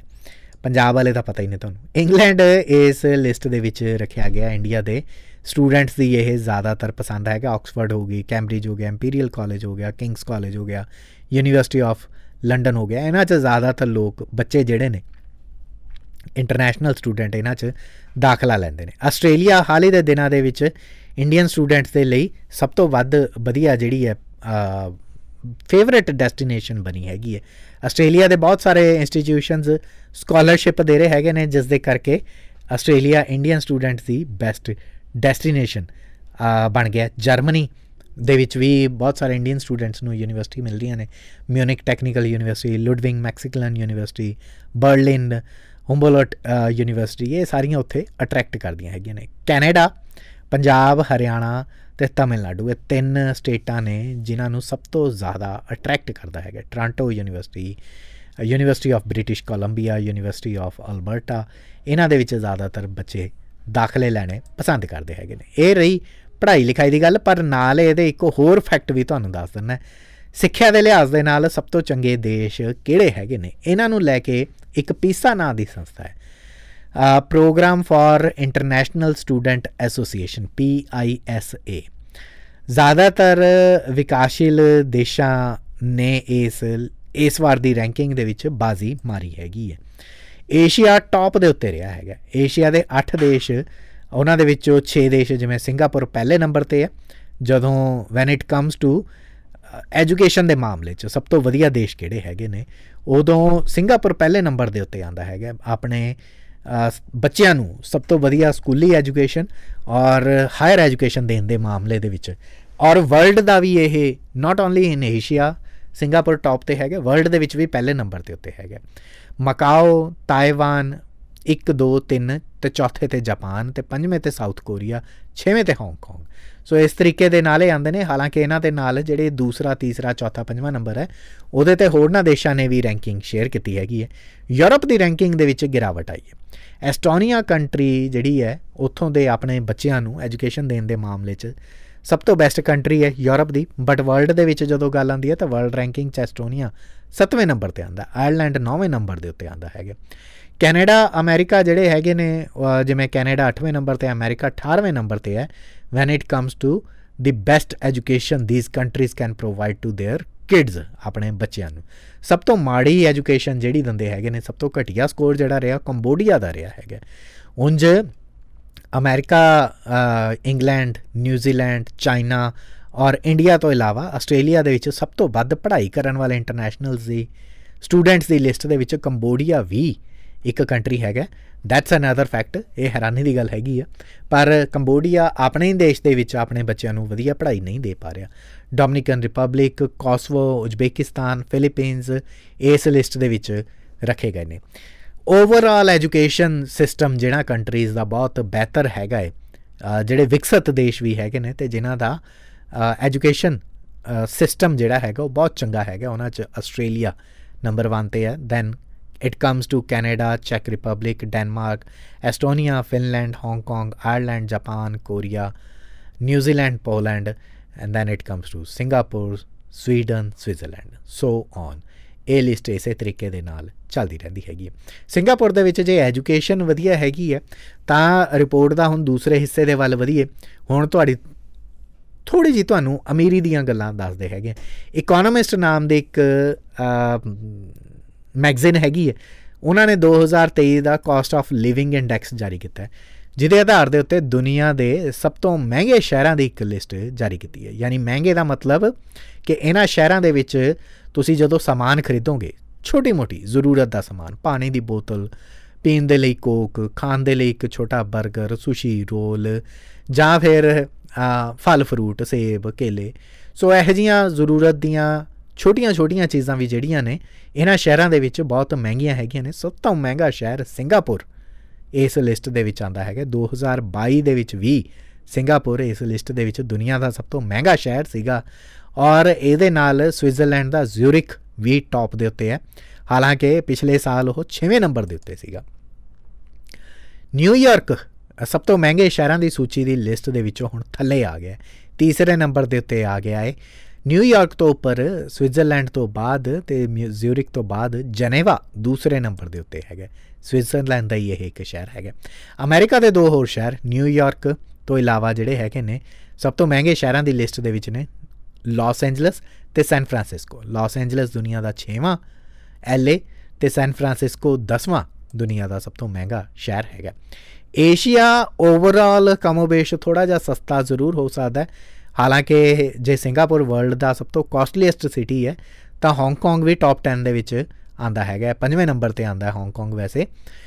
ਕੋਪਨਹੈਗਨ ਡੈਨਮਾਰਕ ਦਾ ਸ਼ਹਿਰ ਕੋਪਨਹੈਗਨ ਤੇ ਇਜ਼ਰਾਈਲ ਦਾ ਤੈਲ ਅਵੀਵ ਸਾਂਝੇ ਤੌਰ ਤੇ 8ਵੇਂ ਨੰਬਰ ਦੇ ਉੱਤੇ ਹੈਗੇ ਨੇ ਇਕਨੋਮਿਸਟ ਮੈਗਜ਼ੀਨ ਦੇ ਮੁਤਾਬਕ 173 ਸ਼ਹਿਰਾਂ ਦੀ ਇੱਕ ਲਿਸਟ ਤਿਆਰ ਕੀਤੀ ਗਈ ਸੀਗੀ। ਅਲੱਗ-ਅਲੱਗ ਪੈਰਾਮੀਟਰ ਉਹਦੇ ਰੱਖੇ ਗਏ ਸੀਗੇ ਕਿ ਕਿੱਥੇ ਮਹਿੰਗਾਈ ਪਿਛਲੇ ਸਾਲ ਨਾਲੋਂ ਵਧੀ ਹੈਗੀ ਹੈ। ਰਿਪੋਰਟ ਦੇ ਮੁਤਾਬਕ ਮਹਿੰਗਾਈ ਇਸ ਸਾਲ 7.7.4% ਜਿਹੜੀ ਹੈ ਵਧੀ ਹੈ। ਪਿਛਲੇ ਸਾਲ 8.1% ਵਧੀ ਸੀਗੀ। ਸਭ ਤੋਂ ਵੱਧ ਮਹਿੰਗਾਈ ਚੀਨ ਦੇ ਵਿੱਚ ਵਧੀ ਦੇਖੀ ਗਈ ਹੈ। ਓਵਰਆਲ ਮਹਿੰਗੀ ਕੰਟਰੀ ਜਿਹੜੀ ਉਹ ਚੀਨ ਹੈਗਾ ਹੈ। ਪਰ ਸਭ ਤੋਂ ਸਸਤੇ ਸ਼ਹਿਰਾਂ ਦੀ ਵੀ ਇੱਕ ਲਿਸਟ ਜਾਰੀ ਕੀਤੀ ਗਈ ਹੈ। ਯਾਨੀ ਕਿ ਲਿਸਟ ਤਾਂ ਅਲੱਗ ਤਾਂ ਨਹੀਂ ਹੈਗੀ, ਪਰ ਹਾਂ ਇਸੇ ਲਿਸਟ ਨੂੰ ਅਦਰ ਵੇ ਅਰਾਊਂਡ ਤੁਸੀਂ ਪੜ ਸਕਦੇ ਹੋ। ਪਹਿਲੇ ਨੰਬਰ ਤੇ ਸਿੰਗਾਪੁਰ ਜੇ ਸਭ ਤੋਂ ਮਹਿੰਗਾ ਸੀਗਾ। ਤੇ ਸਭ ਤੋਂ ਆਖਰੀ ਨੰਬਰ ਤੇ, ਯਾਨੀ 173ਵੇਂ ਨੰਬਰ ਤੇ ਈਰਾਨ ਦਾ ਸ਼ਹਿਰ ਤਹਿਰਾਨ ਆਂਦਾ ਹੈ। ਲੀਬੀਆ ਦਾ ਤ੍ਰਿਪੋਲੀ ਸ਼ਹਿਰ ਵੀ ਸਭ ਤੋਂ ਸਸਤੇ ਸ਼ਹਿਰਾਂ ਦੀ ਲਿਸਟ ਦੇ ਵਿੱਚ ਦੇਖਿਆ ਜਾ ਸਕਦਾ ਯਾਨੀ ਹੇਠਾਂ ਤੋਂ ਉੱਪਰ ਨੂੰ ਨੇ। ਆ ਇੱਕ ਹੋਰ ਲਿਸਟ ਜਿਹੜੀ ਅੱਜ ਸਵੇਰ ਵੇਲੇ ਹੀ ਮੈਂ ਅੱਖਾਂ ਖੋਲਦੇ ਸਾਰ ਖਬਰ ਪੜ੍ਹੀ ਸੀਗੀ, ਉਹ ਸੀਗੀ ਕਿ ਸਿਟੀਜ਼ ਵਿਦ ਇਹ ਅਸਲ ਦੇ ਵਿੱਚ visualcapitalist.com ਨਾਂ ਦਾ ਇੱਕ ਅਦਾਰਾ ਹੈਗਾ ਵੈਬ ਪੋਰਟਲ ਹੈ। ਉਹਨਾਂ ਨੇ ਬੜਾ ਸੋਹਣਾ ਗ੍ਰਾਫਿਕ ਸੀਗਾ ਜਿਹੜਾ ਮੇਰੀ ਅੱਖਾਂ ਨੂੰ ਸੋਹਣਾ ਲੱਗਿਆ। ਸਵੇਰੇ ਸਵੇਰੇ ਉੱਠਦੇ ਆਂ ਮੈਂ ਇਹ ਜਿਹੜੀ ਗ੍ਰਾਫਿਕਲ ਰਿਪੋਰਟ ਸੀਗੀ ਪੜ੍ਹੀ ਸੀ ਕਿ cities with the most millionaires in the world ਸਭ ਤੋਂ ਜ਼ਿਆਦਾ ਅਰਬਪਤੀ, ਲੱਖਪਤੀ ਤਾਂ ਨਹੀਂ ਮੈਂ ਕਹੂੰਗਾ ਮਿਲੀਅਨਰ ਦੇ ਵਿੱਚ ਲੱਖਪਤੀ ਹੁੰਦੇ ਨੇ ਬਟ ਇਹ ਹੈਗੇ ਨੇ H N W I high net worth individual ਉਹ ਲੋਕ ਜਿਹੜੇ ਅਮੀਰਾਂ ਦੇ ਵੀ ਅਮੀਰ ਨੇ, ਬਿਹਤਰੀਨ ਅਮੀਰ ਨੇ। ਪਿਛਲੀ ਵਾਰ ਵੀ ਗੱਲ ਕੀਤੀ ਸੀ ਨਾ ਭਿਆਨਕ ਅਮੀਰਾਂ ਦੀ ਗੱਲ, ਇਸ ਵਾਰ ਵੀ ਉਹਨਾਂ ਦੀ ਗੱਲ ਕਰਦੇ ਹੈਗੇ ਨੇ। ਪਰ ਇਸ ਵਾਰ ਦੱਸਾਂਗੇ ਤੁਹਾਨੂੰ ਕਿੱਥੇ ਰਹਿੰਦੇ ਨੇ ਦੁਨੀਆ 'ਚ ਸਭ ਤੋਂ ਵੱਧ ਅਮੀਰ ਲੋਕ, ਸਭ ਤੋਂ ਵੱਧ ਅਮੀਰ ਸ਼ਖਸ ਦੁਨੀਆ ਦੇ ਕਿਹੜੇ ਸ਼ਹਿਰ ਦੇ ਵਿੱਚ ਰਹਿੰਦੇ ਨੇ। ਪਹਿਲੇ ਨੰਬਰ ਦੇ ਉੱਤੇ ਇਸ ਲਿਸਟ ਦੇ ਵਿੱਚ ਆਂਦਾ ਹੈਗਾ ਨਿਊਯਾਰਕ ਜਿੱਥੇ 3 ਲੱਖ 40 ਹਜ਼ਾਰ ਅਮੀਰ ਰਹਿੰਦੇ ਹੈਗੇ ਨੇ। ਅੱਛਾ ਨਿਊਯਾਰਕ ਦੀ ਖਾਸ ਗੱਲ ਇਹ ਹੈਗੀ ਹੈ ਕਿ ਨਿਊਯਾਰਕ ਦੇ ਵਿੱਚ 40% ਅਮੀਰ ਵਧੇ ਨੇ। ਹਾਈ ਨੈਟ ਵਰਥ ਇੰਡੀਵਿਜੂਅਲ ਜਿਹੜੇ ਨੇ, ਅਰਬਪਤੀ ਜਿਹੜੇ ਹੈਗੇ ਨੇ, ਉਹਨਾਂ ਦੀ ਗਿਣਤੀ ਪਿਛਲੇ 10 ਸਾਲਾਂ ਦੇ ਵਿੱਚ ਵਧੀ ਹੈਗੀ ਹੈ। 2012 ਤੋਂ ਬਾਅਦ, ਜੇ ਹੁਣ 2022 ਦੀ ਗੱਲ ਕਰੀਏ, ਤਾਂ ਇੱਥੇ ਅਮੀਰਾਂ ਦੀ ਗਿਣਤੀ 'ਚ 40% ਇਨਕਰੀਜ਼ ਹੋਇਆ ਹੈਗਾ 5% ਅਮੀਰ ਤਰੀਨ ਲੋਕ ਘਟੇ ਨੇ ਟੋਕੀਓ ਦੇ ਵਿੱਚ ਬਟ ਬਾਵਜੂਦ ਇਹਦੇ, ਇਹ ਦੁਨੀਆ ਦਾ ਦੂਸਰਾ ਵੱਡਾ ਸ਼ਹਿਰ ਹੈਗਾ ਜਿੱਥੇ ਸਭ ਤੋਂ ਜ਼ਿਆਦਾ ਅਮੀਰ ਲੋਕ ਰਹਿੰਦੇ ਨੇ। 2 ਲੱਖ 90 ਹਜ਼ਾਰ ਅਰਬਪਤੀ ਇਸ ਸ਼ਹਿਰ ਦੇ ਵਿੱਚ ਲੱਖਪਤੀ, ਅਰਬਪਤੀ। ਲੱਖਪਤੀ ਤਾਂ ਨਹੀਂ ਕਵਾਂਗੇ, ਅਰਬਪਤੀ ਉਹ ਕਵਾਂਗੇ। ਇਸ ਸ਼ਹਿਰ 'ਚ ਰਹਿੰਦੇ ਨੇ। ਬੇ ਏਰੀਆ, ਅਮਰੀਕਾ ਦਾ ਇੱਕ ਸ਼ਹਿਰ ਹੈਗਾ, ਕੋਸਟਲ ਸਿਟੀ ਹੈਗਾ, ਤਟੀ ਸ਼ਹਿਰ ਹੈ ਬੀਚ ਤੇ ਉੱਤੇ ਪੈਂਦਾ 68% ਅਮੀਰ ਇੱਥੇ ਵਧੇ ਨੇ 2012 ਦੇ ਨਾਲੋਂ 2022 ਦੇ ਵਿੱਚ। 2 ਲੱਖ ਤੇ 85 ਹਜ਼ਾਰ ਅਮੀਰ ਜਿਹੜੇ ਨੇ, ਇਸ ਸ਼ਹਿਰ ਦੇ ਵਿੱਚ ਰਹਿ ਰਹੇ ਨੇ, ਇਸ ਸ਼ਹਿਰ ਨੂੰ ਆਪਣਾ ਦੱਸਦੇ ਨੇ। ਲੰਡਨ ਨੂੰ ਥੋੜਾ ਨੁਕਸਾਨ ਪਹੁੰਚਿਆ। ਥੋੜਾ ਨਹੀਂ ਇਨਫੈਕਟ 15% ਨੁਕਸਾਨ ਪਹੁੰਚਿਆ ਲੰਡਨ ਦੇ ਵਿੱਚ ਜੇ ਨੁਕਸਾਨ ਨਾ ਹੋਇਆ ਹੁੰਦਾ, ਤਾਂ ਲੰਡਨ ਇਸ ਵਕਤ ਅਮੀਰ ਸ਼ਹਿਰਾਂ ਦੀ ਸੂਚੀ 'ਚ ਬੇ ਏਰੀਆ ਤੋਂ ਉੱਪਰ ਹੋਣਾ ਸੀਗਾ। ਤੀਸਰਾ ਦੁਨੀਆ ਦਾ ਵੱਡਾ ਸ਼ਹਿਰ ਹੋਣਾ ਸੀਗਾ ਬਟ ਹੁਣ ਉਹ ਚੌਥਾ ਸ਼ਹਿਰ ਹੈ। ਇੱਥੇ 258000 ਜਿਹੜੇ ਅਮੀਰ ਲੋਕ ਰਹਿੰਦੇ ਹੈਗੇ ਨੇ। ਆ ਪੰਜਵੇਂ ਨੰਬਰ ਦੇ ਉੱਤੇ ਆਂਦਾ ਹੈਗਾ ਜੀ ਸਿੰਗਾਪੁਰ। ਸਿੰਗਾਪੁਰ ਦੇਸ਼ ਦਾ ਸ਼ਹਿਰ, ਰਾਜਧਾਨੀ ਸ਼ਹਿਰ ਸਿੰਗਾਪੁਰ 40% ਲੋਕ ਇੱਥੇ ਵਧੇ ਹੈਗੇ ਨੇ। 2 ਲੱਖ 40 ਹਜ਼ਾਰ ਅਰਬਪਤੀ ਲੋਕ ਇੱਥੇ ਰਹਿ ਰਹੇ ਹੈਗੇ ਨੇ। ਲਾਸ ਐਂਜਲਸ 6ਵੇਂ ਨੰਬਰ ਤੇ ਹੈ। ਇੱਥੇ ਵੀ 35% ਅਮੀਰਾਂ ਦੀ ਆਬਾਦੀ ਵਧੀ ਹੈਗੀ ਹੈ। ਪਰ ਜਿਹੜਾ ਹਾਂਗਕਾਂਗ ਸ਼ਹਿਰ ਹੈ, ਉੱਥੇ 27% ਆਬਾਦੀ ਘਟੀ ਹੈ। ਬਾਵਜੂਦ ਇਹਦੇ ਹਾਂਗਕਾਂਗ ਨੂੰ ਕੋਈ ਖਾਸ ਵੱਡਾ ਨੁਕਸਾਨ ਨਹੀਂ ਹੋਇਆ ਹੈਗਾ। ਪਹਿਲਾਂ ਵੀ 7ਵੇਂ ਤੇ ਸੀ, ਹੁਣ ਵੀ 7ਵੇਂ ਦੇ ਉੱਤੇ ਹੈਗਾ ਏ। ਹਾਂਗਕਾਂਗ 'ਚ 1 ਲੱਖ ਤੇ 29 ਹਜ਼ਾਰ ਹਾਈ ਨੈਟ ਵਰਥ ਇੰਡੀਵਿਜੂਅਲ ਰਹਿੰਦੇ ਨੇ। ਉਹ ਤੋਂ ਬਾਅਦ ਫੇਰ ਆਂਦੇ ਨੇ ਕ੍ਰਮਵਾਰ ਸ਼ਹਿਰ, ਮੈਂ ਤੁਹਾਨੂੰ ਦੱਸ ਦਿੰਨਾ ਕਿੰਨੇ ਕਿੱਥੇ ਰਹਿੰਦੇ ਨੇ, ਤੁਸੀਂ ਮੈਸੇਜ ਕਰਕੇ ਮੈਂ ਤੋਂ ਪੁੱਛ ਸਕਦੇ ਹੋ। ਬਹੁਤ ਵੱਡੀ ਰਿਪੋਰਟ ਹੈ, ਬਹੁਤ ਵੱਡੀ ਰਿਪੋਰਟ ਹੈ। ਇਹ ਰਿਪੋਰਟ ਨੂੰ ਅਖੀਰ ਕਰਦਾ ਕਰਦਾ ਅੱਜ ਦਾ ਦਿਨ ਲੰਘ ਜਾਣਾ ਹੈਗਾ ਸੋ ਪੰਜਵੇਂ ਤੇ ਸਿੰਗਾਪੁਰ, ਛੇਵੇਂ ਤੇ ਐਲਏ ਲਾਸ ਐਂਜਲਸ 2 ਲੱਖ ਤੋਂ ਜ਼ਿਆਦਾ ਅਰਬਪਤੀ ਇੱਥੇ ਰਹਿੰਦੇ ਨੇ। ਸੱਤਵੇਂ ਤੇ ਹਾਂਗਕਾਂਗ 129500 8ਵੇਂ ਤੇ ਬੀਜਿੰਗ 9ਵੇਂ ਤੇ ਸ਼ੰਘਾਈ, ਸੋ ਦੋ ਸ਼ਹਿਰ ਚੀਨ ਦੇ 8ਵੇਂ 9ਵੇਂ ਤੇ ਬੈਕ ਟੂ ਬੈਕ ਤੇ ਵੈਸੇ ਤਾਂ ਚੀਨ ਹਾਂਗਕਾਂਗ ਨੂੰ ਵੀ ਆਪਣਾ ਹੀ ਹਿੱਸਾ ਦੱਸਦਾ ਸੋ ਤਿੰਨ ਲਗਾ ਲਓ ਇੱਕ ਤਰੀਕੇ ਦੇ ਨਾਲ 7 8 9 ਦੇ ਉੱਤੇ। 10ਵੇਂ ਨੰਬਰ ਦੇ ਉੱਤੇ ਆਸਟ੍ਰੇਲੀਆ ਦਾ ਸ਼ਹਿਰ ਸਿਡਨੀ। ਇੱਥੇ 126000 ਤੇ 900 ਅਰਬਪਤੀ ਰਹਿੰਦੇ ਨੇ। ਮੇਰੇ ਨਾਲ ਕੋਈ ਵੀ ਆੜੀ ਨਹੀਂ ਹੈਗਾ। 11ਵੇਂ ਨੰਬਰ ਤੇ ਸ਼ਿਕਾਗੋ, ਅਮਰੀਕਾ ਦਾ ਸ਼ਹਿਰ। 12ਵੇਂ ਤੇ ਟੋਰਾਂਟੋ, ਕੈਨੇਡਾ ਦਾ। 13ਵੇਂ ਤੇ ਫ੍ਰੈਂਕਫਰਟ, ਜਰਮਨੀ ਦਾ ਸ਼ਹਿਰ ਇੱਥੇ 1 ਲੱਖ 2000 ਤੇ 200 ਅਰਬਪਤੀ ਰਹਿੰਦੇ ਹੈਗੇ ਨੇ। 14ਵੇਂ ਨੰਬਰ ਦੇ ਉੱਤੇ ਜ਼ਿਊਰਿਕ ਸਵਿਟਜ਼ਰਲੈਂਡ ਦਾ ਤੇ 15ਵੇਂ ਨੰਬਰ ਦੇ ਉੱਤੇ ਹਿਊਸਟਨ, ਯੂ ਐਸ ਏ ਦਾ ਇਹ ਸ਼ਹਿਰ ਹੈਗਾ ਏ। ਹਿਊਸਟਨ ਦੇ ਵਿੱਚ 98500 ਤੇ ਜ਼ਿਊਰਿਕ ਦੇ ਵਿੱਚ, ਸਵਿਸ ਸਿਟੀ ਦੇ ਵਿੱਚ 99300 ਅਰਬਪਤੀ ਰਹਿੰਦੇ ਹੈਗੇ ਅੱਛਾ, ਇਸੇ ਲਿਸਟ ਦੇ ਨਾਲ ਨਾਲ ਇਹਨਾਂ ਨੇ ਇੱਕ ਹੋਰ ਲਿਸਟ ਵੀ ਰਿਲੀਜ਼ ਕੀਤੀ ਹੈ। ਉਹ ਹੈਗੀ ਹੈ 2010 ਤੋਂ ਲੈ ਕੇ 2020 ਦੇ ਦਰਮਿਆਨ ਮਿਲੀਅਨਰਸ ਦੀ ਗਿਣਤੀ ਓਵਰਆਲ ਕਿਹੜਾ ਕਿਹਨਾਂ ਸ਼ਹਿਰਾਂ ਦੇ ਵਿੱਚ ਸਭ ਤੋਂ ਜ਼ਿਆਦਾ ਹੋਈ ਹੈ? ਫੋਰ ਐਗਜ਼ਾਮਪਲ ਜਿਵੇਂ ਮੈਂ ਤੁਹਾਨੂੰ ਦੱਸਿਆ ਕਿ 2 ਲੱਖ 90 ਹਜ਼ਾਰ ਜਿਹੜੇ ਨੇ ਟੋਕੀਓ 'ਚ ਰਹਿੰਦੇ ਹੈਗੇ ਨੇ ਤੇ ਬੇ ਏਰੀਆ 'ਚ ਵਧੇ ਹੈਗੇ ਨੇ 2 ਲੱਖ 85 ਹਜ਼ਾਰ। ਪਰ ਇਹ ਤਾਂ ਇਨ ਟੋਟਲ ਹੈ ਨਾ। ਓਵਰਆਲ ਜਿਨ੍ਹਾਂ ਸ਼ਹਿਰਾਂ ਇਹ ਪਹਿਲਾਂ ਵੀ ਅਮੀਰ ਹੀ ਸੀਗੇ। ਅਮੀਰਾਂ ਦੀ ਗਿਣਤੀ ਇੱਥੇ ਪਹਿਲਾਂ ਵੀ ਸੀਗੀ। ਆ ਵੱਧ ਘਟ ਹੁੰਦੀ ਰਹੀ ਹੈ। ਪਰ ਉਹ ਸ਼ਹਿਰ ਜਿਨ੍ਹਾਂ ਦੇ ਵਿੱਚ ਅਮੀਰਾਂ ਦੀ ਗਿਣਤੀ ਪਹਿਲਾਂ ਇੰਨੀ ਨਹੀਂ ਸੀਗੀ, ਯਾਨੀ 2012 ਚ 2010 11 12 ਚ ਇੰਨੀ ਨਹੀਂ ਸੀ 2020 21 22 ਦੇ ਵਿੱਚ ਇਹਨਾਂ ਦੀ ਗਿਣਤੀ ਵਧ ਗਈ। ਸੋ 2012 ਤੋਂ 2022 ਤੱਕ ਦਾ ਕੰਪੈਰੀਟਿਵ ਸਟੱਡੀ ਹੈ। ਸਭ ਤੋਂ ਜ਼ਿਆਦਾ ਅਮੀਰ ਜੇ ਕਿਸੇ ਸ਼ਹਿਰ 'ਚ ਵਧੇ ਨੇ, ਤਾਂ ਉਹ ਹਾਂਗਜ਼ੂ ਸ਼ਹਿਰ ਹੈਗਾ, ਚਾਈਨਾ ਦਾ। 100% ਤੋਂ ਵੀ ਜ਼ਿਆਦਾ ਵਾਧਾ ਹੋਇਆ, ਯਾਨੀ ਪਿਛਲੇ 2012 ਦੇ ਵਿੱਚ ਜਿੰਨੇ ਅਮੀਰ ਇੱਥੇ ਰਹਿੰਦੇ ਸੀਗੇ ਉਹਨਾਂ ਦੀ ਗਿਣਤੀ ਹੁਣ ਕਿਤੇ ਜ਼ਿਆਦਾ ਵੱਧ ਗਈ ਹੈਗੀ ਹੈ। ਇਨਫੈਕਟ ਆ ਅਮਰੀਕਾ ਦੀਆਂ ਜਿਹੜੀਆਂ ਅਮਰੀਕਾ ਦੇ ਸ਼ਹਿਰ ਹੈਗੇ ਨੇ ਆਸਟਿਨ ਜਾਂ ਵੈਸਟ ਪਾਮ ਬੀਚ ਜਾਂ ਸਕਾਟਸਡੇਲ ਉਹਨਾਂ ਦੇ ਨਾਲੋਂ ਵੀ ਗਿਣਤੀ ਇੱਥੇ ਵਧੀ ਹੈਗੀ ਹੈ। ਵੈਸੇ ਅਮਰੀਕਾ ਦੇ ਨਾ ਸ਼ਹਿਰਾਂ ਦੇ ਨਾਮ ਤੁਹਾਨੂੰ ਦੱਸੇ ਹੀ ਨੇ, ਇਹ ਵੀ ਲਿਸਟ 'ਚ 2 4 5 ਲਿਸਟ ਦੇ ਉੱਤੇ ਨੇ ਨੰਬਰ ਤੇ ਨੇ। ਨੰਬਰ 3 ਦੇ ਉੱਤੇ ਚਾਈਨਾ ਦਾ ਸ਼ਹਿਰ ਸੈਂਜਨ ਹੈ, ਜਿੱਥੇ ਸਭ ਤੋਂ ਜ਼ਿਆਦਾ ਅਮੀਰਾਂ ਦੀ ਗਿਣਤੀ ਵਧੀ ਹੈਗੀ ਹੈ।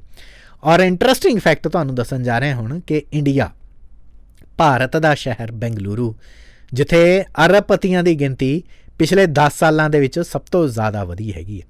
ਹైదరాబాద్ ਤੇ ਬੈਂਗਲੁਰੂ ਨੇ 88% 84% 80% ਪਲੱਸ ਯਾਨੀ 80% ਤੋਂ ਜ਼ਿਆਦਾ ਅਮੀਰਾਂ ਦੀ ਆਬਾਦੀ ਵਾਧੀ ਹੋਈ ਆਪਣੇ ਦੇਸ਼ ਦੇ ਵਿੱਚ ਦੇਖੀ ਹੈਗੀ ਹੈ। ਇਨਫੈਕਟ ਰਵਾਨ ਫਾਇਦਾ ਹੁੰਦਾ ਹੈ ਤਾਂ ਕਿਤੇ ਨੁਕਸਾਨ ਵੀ ਹੁੰਦਾ ਹੈ। ਸਭ ਤੋਂ ਜ਼ਿਆਦਾ ਨੁਕਸਾਨ ਯੂਕੇ ਯੂਰਪ ਦੀਆਂ ਕੁਝ ਕੰਟਰੀਆਂ ਔਰ ਇਹਨਾਂ ਦੇ ਵਿੱਚ ਮੋٹے ਤੌਰ ਦੇ ਉੱਤੇ ਰਸ਼ੀਆ ਨੂੰ ਹੋਇਆ। ਮਾਸਕੋ ਤੇ ਸੈਂਟ ਪੀਟਰਸਬਰਗ ਦੇ ਵਿੱਚ 40% ਤੋਂ ਵੀ ਜ਼ਿਆਦਾ ਮਿਲੇਨਰਸ ਦੀ ਆਬਾਦੀ ਜਿਹੜੀ ਹੈ ਨਾ, ਸ਼ਹਿਰਾਂ ਨੂੰ ਛੱਡ ਕੇ ਦੂਸਰਿਆਂ ਦੇਸ਼ਾਂ ਜਾਂ ਦੂਸਰਿਆਂ ਸ਼ਹਿਰਾਂ ਦੇ ਵਿੱਚ ਚਲੀ ਗਈ ਹੈਗੀ ਹੈ। ਅਮੀਰੀ ਦੇ ਮਾਮਲੇ ਦੇ ਵਿੱਚ ਇਹ ਤਾਂ ਚਲੋ ਕਿਸ ਸ਼ਹਿਰ ਦੇ ਵਿੱਚ ਕਿੰਨੇ ਅਮੀਰ ਰਹਿੰਦੇ ਨੇ ਉਹਨਾਂ ਦੀ ਗਿਣਤੀ ਸੀਗੀ। ਦੁਨੀਆ 'ਚ ਨਾ ਅਮੀਰੀ ਦੇ ਕਈ ਅਲੱਗ-ਅਲੱਗ ਪਮਾਨੇ ਨੇ, ਵਿਕਾਸ ਦੇ ਅਲੱਗ-ਅਲੱਗ ਪਮਾਨੇ ਕੋਈ ਦੇਸ਼ ਕਿੰਨੀ ਤਰੱਕੀ ਕਰ ਰਿਹਾ ਹੈ, ਇਹਦਾ ਮੁਲਾਂਕਣ ਕਰਨ ਲਈ ਜੀਡੀਪੀ ਹੁੰਦੀ ਹੈ। Gross domestic product per capita income ਹੁੰਦੀ ਹੈ ਔਰ ਪੀਪੀਪੀ ਹੁੰਦੀ ਹੈ ਵੀ ਹਰ ਬੰਦਾ ਕਿੰਨਾ ਸਮਾਨ ਖਰੀਦ ਸਕਦਾ ਹੈ।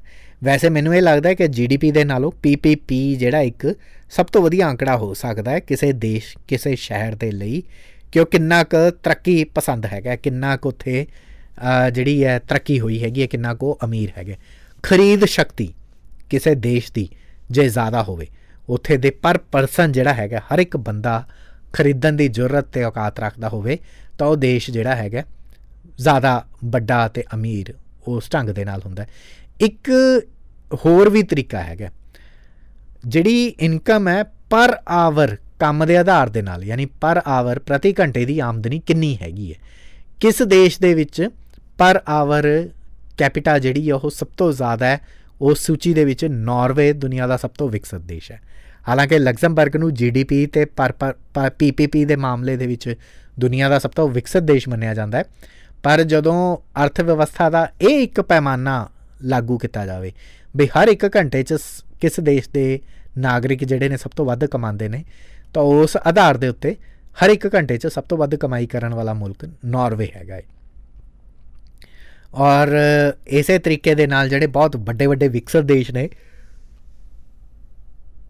ਉਹ ਇਸ ਲਿਸਟ ਦੇ ਵਿੱਚ ਪਿੱਛੇ ਚਲੇ ਜਾਂਦੇ ਨੇ। ਚਾਈਨਾ ਉਦਾਂ ਦਾ ਦੁਨੀਆ ਦੀ ਦੂਸਰੀ ਸਭ ਤੋਂ ਵੱਡੀ ਇਕਨੋਮੀ ਹੈ। ਪੀਪੀਪੀ ਦੇ ਨਾਮ ਮਾਮਲੇ 'ਚ 65ਵੇਂ ਨੰਬਰ ਦੇ ਉੱਤੇ ਹੈਗਾ ਏ ਔਰ ਪਰ ਕੈਪੀਟਾ ਜਿਹੜਾ ਪਰ ਆਵਰ ਕੈਪੀਟਾ ਜਿਹੜੀ ਹੈਗੀ ਹੈ, ਹਰ ਇੱਕ ਘੰਟੇ ਕਿੰਨੇ ਲੋਕ ਵੱਧ ਕਮਾਈ ਕਰਦੇ ਨੇ, ਉਸ ਮਾਮਲੇ ਦੇ ਵਿੱਚ ਜਿਹੜਾ ਚਾਈਨਾ 65ਵੇਂ ਨੰਬਰ ਤੇ ਉੱਤੇ ਹੈ ਪੀਪੀਪੀ 'ਚ 96ਵੇਂ ਨੰਬਰ ਤੇ ਹੈ ਸੌਰੀ ਆਸਟ੍ਰੇਲੀਆ ਜੀਡੀਪੀ ਦੇ ਮਾਮਲੇ 'ਚ ਦੁਨੀਆ ਦੀ 10ਵੀਂ ਸਭ ਤੋਂ ਵੱਡੀ ਅਰਥ ਵਿਵਸਥਾ ਹੈ ਪੀਪੀਪੀ ਦੇ ਮਾਮਲੇ ਦੇ ਵਿੱਚ 18ਵੀਂ ਸਭ ਤੋਂ ਵੱਡੀ ਅਰਥ ਵਿਵਸਥਾ ਹੈ ਤੇ ਜਦੋਂ ਕਿਤੇ ਕੰਮ ਦੇ ਘੰਟਿਆਂ ਦੇ ਮਾਮਲੇ ਦੇ ਵਿੱਚ ਕਿੰਨੀ ਤਨਖਾਹ ਕਿਹਨੂੰ ਮਿਲਦੀ ਹੈ, ਇਹਦੀ ਗੱਲ ਆਂਦੀ ਹੈ ਤਾਂ 20ਵੇਂ ਨੰਬਰ ਦੀ ਸਭ ਤੋਂ ਵੱਡੀ ਅਰਥ ਵਿਵਸਥਾ ਹੈ। ਆਸਟ੍ਰੇਲੀਆ ਦੀ ਪਰ ਆਵਰ ਦੇ ਹਿਸਾਬ ਦੇ ਨਾਲ ਜਿਹੜੀ ਕੈਪੀਟਾ ਹੈਗੀ ਉਹ ਇਸ ਕਰਕੇ ਵੀ ਘੱਟ ਹੈ ਕਿਉਂਕਿ ਇੱਥੇ ਦੀ ਗਿਗ ਇਕਨੋਮੀ ਜਿਹੜੀ ਉਹ ਬਹੁਤ ਵੱਡੀ ਹੈ। ਗਿਗ ਇਕਨੋਮੀ ਦਾ ਸਾਈਜ਼ ਬਹੁਤ ਵੱਡਾ ਹੈ। ਗਿਗ ਇਕਨੋਮੀ ਵੱਡੀ ਨਹੀਂ ਕਹਿ ਸਕਦੇ। ਗਿਗ ਇਕਨੋਮੀ ਉਹ ਹੁੰਦੀ ਹੈ ਗਿਗ ਵਰਕਰ ਉਹ ਹੁੰਦੇ ਨੇ ਜਿਹੜੇ ਜਿਵੇਂ Uber Eats food delivery apps ਜਿੰਨੀਆਂ ਹੈਗੀਆਂ ਨੇ।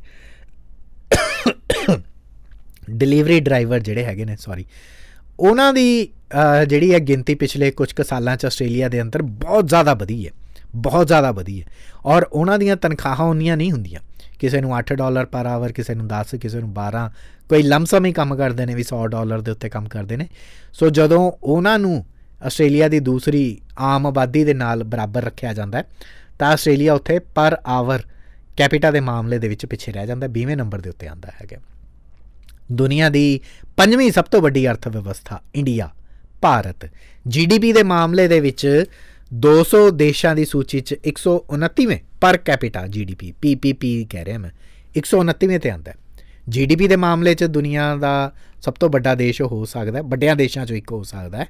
ਦੁਨੀਆ ਦੀ ਪੰਜਵੀਂ ਵੱਡੀ ਆਰਥਿਕਤਾ ਹੋ ਸਕਦੀ ਹੈ, ਪਰ ਪੀਪੀਪੀ ਦੇ ਮਾਮਲੇ 'ਚ 129ਵੇਂ ਨੰਬਰ ਦੇ ਉੱਤੇ ਹੈ। ਔਰ ਵਰਡੋਮੀਟਰ ਦੇ ਹਿਸਾਬ ਦੇ ਨਾਲ ਪਰ ਕੈਪੀਟਾ ਇਨਕਮ ਦੇ ਮਾਮਲੇ 'ਚ ਇੰਡੀਆ 120ਵੇਂ ਨੰਬਰ ਦੇ ਉੱਤੇ ਹੈਗਾ ਹੈ ਔਰ ਹਰ ਹਫ਼ਤੇ ਕਿੰਨੇ ਘੰਟੇ ਜਿਹੜਾ ਕੰਮ ਮਿਲਦਾ ਹੈਗਾ, ਉਸ ਹਿਸਾਬ ਦੇ ਨਾਲ ਇੰਡੀਆ ਦੇ ਵਿੱਚ ਸੈਲਰੀ ਨਹੀਂ ਦਿੱਤੀ ਜਾਂਦੀ ਹੈਗੀ। ਸੋ ਇਸ ਕਰਕੇ ਉਸ ਲਿਸਟ ਦੇ ਵਿੱਚ ਇਹਦਾ ਕੋਈ ਨਾਮ ਰੱਖਿਆ ਨਹੀਂ ਗਿਆ ਹੈਗਾ। ਲੋ ਜੀ, ਅੱਜ ਫੈਕਟਸ ਦਾ ਦਿਨ ਸੀਗਾ। ਤੇ ਤੁਹਾਡੇ ਮੈਸੇजेस ਦੇ ਲਈ ਬਹੁਤ-ਬਹੁਤ ਸ਼ੁਕਰੀਆ। ਡੁਕ ਸਾਹਿਬ, ਬਹੁਤ-ਬਹੁਤ ਧੰਨਵਾਦ ਜੀ। ਤੇ ਗੈਟ ਵੈਲ ਸੂਨ ਧੰਨਵਾਦ। ਥੈਂਕ ਯੂ ਦੇਖੋ, ਜਿੰਨੀ ਦੇਰ ਪ੍ਰੋਗਰਾਮ ਕਰ ਰਹੇ ਹਾਂ, ਉਨੀ ਦੇਰ ਤਾਂ ਜ਼ਾਹਰ ਨਹੀਂ ਹੁੰਦੇ ਨਾ ਇਹ ਤੋਂ ਬਾਅਦ ਜਮਾ ਹੀ ਟਹਿ ਜਾਾਂਗੇ ਟਹਿ ਜਾਾਂਗੇ ਤੇ ਟਹਿ ਕੇ ਫਿਰ ਜਿਹੜੀ ਹੈ ਰੰਗੀਨ ਪਾਣੀ ਪੀਣਾ ਚਾਹੀਦਾ ਹੈਗਾ। ਕਹਿੰਦੇ ਨੇ ਕਿ ਹਾਰਟ ਦੇ ਲਈ ਚੰਗਾ ਹੁੰਦਾ। ਸਿਮਰਨ ਭਾਜੀ ਵਾਈਨ ਬਣਾਉਣ ਦੇ ਮਾਮਲੇ 'ਚ ਇਟਲੀ, ਫਰਾਂਸ ਦੀ ਬਾਦਸ਼ਾਹਤ ਹੈ ਔਰ ਹੁਣ ਤੱਕ ਇਹਦਾ ਕੋਈ ਜਵਾਬ ਨਹੀਂ ਹੈਗਾ। ਦੁਨੀਆ ਦੇ ਐਸੇ ਦੇਸ਼ਾਂ ਦੀ ਇੱਕ ਲਿਸਟ ਤੁਹਾਡੇ ਨਾਲ ਸ਼ੇਅਰ ਕਰਨ ਲੱਗਿਆ ਜਿਹੜੇ ਸਭ ਤੋਂ ਜ਼ਿਆਦਾ ਵਾਈਨ ਦਾ ਉਤਪਾਦਨ ਕਰਦੇ ਨੇ। ਇਟਲੀ ਹੀ ਅਨਡਾਊਟਡਲੀ ਵਾਈਨ ਐਂਡ ਵਾਈਨ ਨਾਮ ਦੀ sorry organisation of wine and wine OIV ਦੇ ਮਾਮਲੇ ਦੇ ਇੱਕ ਇੱਕ ਇੰਟਰਨੈਸ਼ਨਲ ਆਰਗੇਨਾਈਜੇਸ਼ਨ ਹੈ। ਉਹ ਇਹ ਦੱਸਦੇ ਨੇ ਕਿ ਵਾਈਨ ਦੇ ਉਤਪਾਦਨ ਦੇ ਮਾਮਲੇ 'ਚ 1995 ਤੋਂ 2022 ਤੱਕ ਸਭ ਤੋਂ ਜ਼ਿਆਦਾ ਵਾਈਨ ਉਤਪਾਦਨ ਕਰਨ ਵਾਲਾ ਇੱਕ ਦੇਸ਼ ਜਿਹੜਾ ਹੈਗਾ, ਉਹ ਇਟਲੀ ਜਾਂ ਫਰਾਂਸ। ਅਦਲ ਬਦਲ ਕੇ ਅੱਗੇ ਪਿੱਛੇ ਅੱਗੇ ਪਿੱਛੇ ਹੁੰਦੇ ਰਹੇ ਹੈਗੇ ਨੇ। ਪਿਛਲੇ 10 ਦੇ ਵਿੱਚੋਂ 9 ਸਾਲਾਂ ਦੇ ਵਿੱਚ ਇਟਲੀ ਪਹਿਲੇ ਨੰਬਰ ਦੇ ਉੱਤੇ ਰਿਹਾ ਹੈਗਾ। ਫਰਾਂਸ ਵੀ ਪਹਿਲੇ ਨੰਬਰ ਤੇ ਬਹੁਤ ਵਾਰ ਰਿਹਾ ਹੈਗਾ, ਪਰ ਪਿਛਲੇ ਕੁਝ ਸਾਲਾਂ 'ਚ ਇਟਲੀ ਦਾ ਨਾਮ ਆਂਦਾ ਰਿਹਾ ਹੈ ਇਟਲੀ ਦਾ ਨਾਮ ਜਿੱਥੇ ਅ ਹੁਣ ਮੈਂ ਤੋਂ ਇਹ ਗਿਣੀ ਵੀ ਨਹੀਂ ਜਾਣੀ। ਕਾਈ ਦਹਾਈ, ਸੈਂਕੜਾ, ਹਜ਼ਾਰ 10000 ਲੱਖ 10 ਲੱਖ ਕਰੋੜ 10 ਕਰੋੜ ਤੇ ਅਰਬ 5 ਅਰਬ 56 crore 16 lakh litre wine produce ਕੀਤੀ ਜਾਂਦੀ ਹੈ। 4 ਅਰਬ 56 ਕਰੋੜ ਤੇ 16 ਲੱਖ ਲੀਟਰ ਵਾਈਨ ਇਟਲੀ ਦੇ ਵਿੱਚ 2022 ਦੇ ਵਿੱਚ ਕੀਤੀ ਗਈ ਸੀਗੀ ਔਰ ਫਰਾਂਸ ਦੇ ਵਿੱਚ 4 ਅਰਬ 15 ਕਰੋੜ ਤੇ 48 ਲੱਖ। ਉੱਥੇ 4 ਅਰਬ 56 ਕਰੋੜ ਸੀ, ਇੱਥੇ 4 ਅਰਬ 15 ਕਰੋੜ ਸੀ। ਸੋ ਕਰੋੜਾਂ ਦੇ ਵਿੱਚ ਹੀ ਫ਼ਰਕ ਹੈਗਾ। ਨੇੜੇ ਤੇੜੇ ਵੀ ਨਹੀਂ ਹੈਗਾ ਕੰਮ। ਸਪੇਨ ਦੁਨੀਆ ਦੀ ਤੀਸਰੀ ਸਭ ਤੋਂ ਵੱਡੀ ਵਾਈਨ ਪਾਵਰ ਹੈਗੀ ਹੈ ਲਗਭਗ 3 ਅਰਬ ਲੀਟਰ ਇੱਥੇ ਵਾਈਨ ਦਾ ਉਤਪਾਦਨ ਹੁੰਦਾ ਹੈਗਾ। ਅਮਰੀਕਾ ਤੇ ਚਾਈਨਾ ਵੀ ਉੱਭਰ ਰਹੀਆਂ ਵਾਈਨ ਪਾਵਰਸ ਹੈਗੀਆਂ ਨੇ, ਜਿੱਥੇ ਅਮਰੀਕਾ ਦੇ ਵਿੱਚ 1.6 ਅਰਬ ਨਾ ਸੌਰੀ ਚਾਈਨਾ ਦੇ ਵਿੱਚ 1.6 ਅਰਬ ਲੀਟਰ ਵਾਈਨ प्रोड्यूस कीती गई ऐ चौथे नंबर ते ऐ अमेरिका च बी 2.2 अरब लीटर ਜਿਹੜੀ ਵਾਈਨ ਆ ਪ੍ਰੋਡਿਊਸ ਕੀਤੀ ਗਈ ਹੈ ਸਾਊਥ ਅਮਰੀਕਾ ਦੇ ਬਹੁਤ ਸਾਰੇ ਦੇਸ਼ ਜਿਹੜੇ ਨੇ ਵਾਈਨ ਪ੍ਰੋਡਿਊਸ ਕਰਕੇ ਪੈਸੇ ਕਮਾ ਰਹੇ ਨੇ ਜਿਵੇਂ ਚਿਲੀ ਅਰਜنٹੀਨਾ ਬਹੁਤ ਸਾਰੀਆਂ ਜਦੋਂ ਤੁਸੀਂ ਕਿਸੇ ਵਾਈਨ ਸਟੋਰ ਤੇ ਜਾਂਦੇ ਹੋ ਤਾਂ ਸਾਊਥ ਅਮਰੀਕਨ ਵਾਈਨਸ ਦਾ ਇੱਕ ਸੈਕਸ਼ਨ ਅੱਜਕੱਲ ਬੜਾ ਡਿਵੈਲਪ ਹੋ ਰਿਹਾ ਜ਼ਿਆਦਾਤਰ ਸਪਾਈਸੀ ਵਾਈਨਸ ਇਹ ਕੰਟਰੀਜ਼ ਪੈਦਾ ਕਰਦੀਆਂ ਨੇ ਅ ਪੈਪਰੀ ਜੀਆਂ ਵਾਈਨਸ ਜਿਹੜੀਆਂ ਹੁੰਦੀਆਂ ਨੇ 2022 ਚ ਚਿਲੀ ਨੇ ਵੀ ਲਗਭਗ ਸਵਾ ਅਰਬ ਲੀਟਰ ਵਾਈਨ ਦਾ ਉਤਪਾਦਨ ਕੀਤਾ ਸੀਗਾ 6ਵੇਂ ਨੰਬਰ ਤੇ ਸੀ। ਅਰਜنٹੀਨਾ ਦੇ ਵਿੱਚ ਵੀ 7ਵੇਂ ਨੰਬਰ ਤੇ ਔਰ 8ਵੇਂ ਨੰਬਰ ਦੇ ਉੱਤੇ ਕਿਹੜੀ ਕੰਟਰੀ ਆਂਦੀ ਹੈ? Guess guess guess guess. Australia. Australia ਦੇ ਵਿੱਚ 1.22 ਅਰਬ ਲੀਟਰ। ਸੋ ਸਵਾ ਅਰਬ ਲੀਟਰ ਤੋਂ ਥੋੜਾ ਜਿਹਾ ਘੱਟ ਆਸਟ੍ਰੇਲੀਆ ਦੇ ਵਿੱਚ ਪੈਦਾ ਕੀਤੀ ਗਈ ਹੈਗੀ ਯੂਰਪ 'ਚ ਜਰਮਨੀ ਵੀ ਸਭ ਤੋਂ ਵੱਡੇ ਕੰਟਰੀਜ਼ ਦੇ ਵਿੱਚੋਂ ਇੱਕ ਹੈਗਾ ਜਰਮਨੀ ਹੋ ਗਿਆ, ਸਾਊਥ ਅਫਰੀਕਾ ਹੋ ਗਿਆ। ਸਾਊਥ ਅਫਰੀਕਾ ਤੇ ਜਰਮਨੀ ਬਰਾਬਰ ਜਿਹੀ, ਇੱਕ ਬਰਾਬਰ ਹੀ ਜਿਹੜੀ ਹੈ ਵਾਈਨ ਉਹ ਪ੍ਰੋਡਿਊਸ ਕਰਦੇ ਹੈਗੇ ਨੇ। ਤੇ ਇਹ ਬਾਕੀ ਜਿਹੜੀ ਵਾਈਨ ਦੀ ਗੱਲ ਇਹ ਰਹੀ ਕਿ ਵਾਈਨ ਨੂੰ ਲੈ ਕੇ ਨਾ ਬਹੁਤ ਸਾਰੇ ਭਰਮ ਭਲੇਖੇ ਜਿਹੜੇ ਹੈਗੇ ਨੇ ਸਿੰਸ ਕੁਝ ਕੁ ਸਾਲ ਲਿਕਵਰ ਇੰਡਸਟਰੀ ਨੂੰ ਮੈਂ ਦਿੱਤੇ ਹੈਗੇ ਨੇ। ਸੋ ਬਹੁਤ ਸਾਰੀਆਂ ਚੀਜ਼ਾਂ ਜਿਹੜੀਆਂ ਹੈਗੀਆਂ ਨੇ ਉਹ ਫੈਕਟ ਜਿਹੜੇ ਹੁੰਦੇ ਨੇ ਵਾਈਨ ਨੂੰ ਲੈ ਕੇ। ਸਪਾਰਕਲਿੰਗ ਵਾਈਨਸ ਨੂੰ ਲੈ ਕੇ ਵਾਈਟ ਵਾਈਨਸ ਨੂੰ ਲੈ ਕੇ ਰੈੱਡ ਵਾਈਨਸ ਨੂੰ ਲੈ ਕੇ, ਬਹੁਤ ਸਾਰੇ ਕਲੀਅਰ ਨਹੀਂ ਹੁੰਦੇ ਹੈਗੇ ਸਾਡੇ, ਪਰ ਜੇ ਕਿਸੇ ਵਾਈਨ ਐਕਸਪਰਟ ਦੇ ਨਾਲ ਬੈਠੋ, ਤਾਂ ਤੁਹਾਨੂੰ ਸਮਝਾ ਸਕਦਾ ਫਿਰ। ਉਹਦੇ ਲਈ ਇੱਕ ਬੋਤਲ ਲੱਗੂਗੀ ਗਲੂਕੋਸ ਦੀ, ਮੈਨੂੰ। ਕਿਉਂਕਿ ਇਸ ਵਕਤ ਬਿਮਾਰੀ ਇੰਨੀ ਜ਼ਿਆਦਾ ਵੱਧ ਗਈ ਹੈ ਕਿ ਹੁਣ ਗਲੂਕੋਸ ਹੀ ਚੜਨ ਵਾਲਾ ਹੈਗਾ ਦਿਓ ਜੀ ਇਜਾਜ਼ਤ, ਪ੍ਰੋਗਰਾਮ ਨਿਊਜ਼ ਐਂਡ ਵਿਊਜ਼ ਦੇ ਵਿੱਚ ਅੱਜ ਦੇ ਦਿਨ ਇੰਨਾ ਹੀ ਫਿਲਹਾਲ। ਉਮੀਦ ਹੈ ਕਿ ਫੈਕਟਸ ਦੇ ਨਾਲ ਜੁੜਿਆ ਹੋਇਆ ਭਰਪੂਰ ਅੱਜ ਦਾ ਇਹ ਪ੍ਰੋਗਰਾਮ ਵੀ ਠੀਕ ਲੱਗਿਆ ਹੋਵੇਗਾ ਤੁਹਾਨੂੰ। ਅਹ ਰੱਖੋ ਸਿਹਤਾਂ ਦਾ ਖਿਆਲ। ਧੰਨਵਾਦ।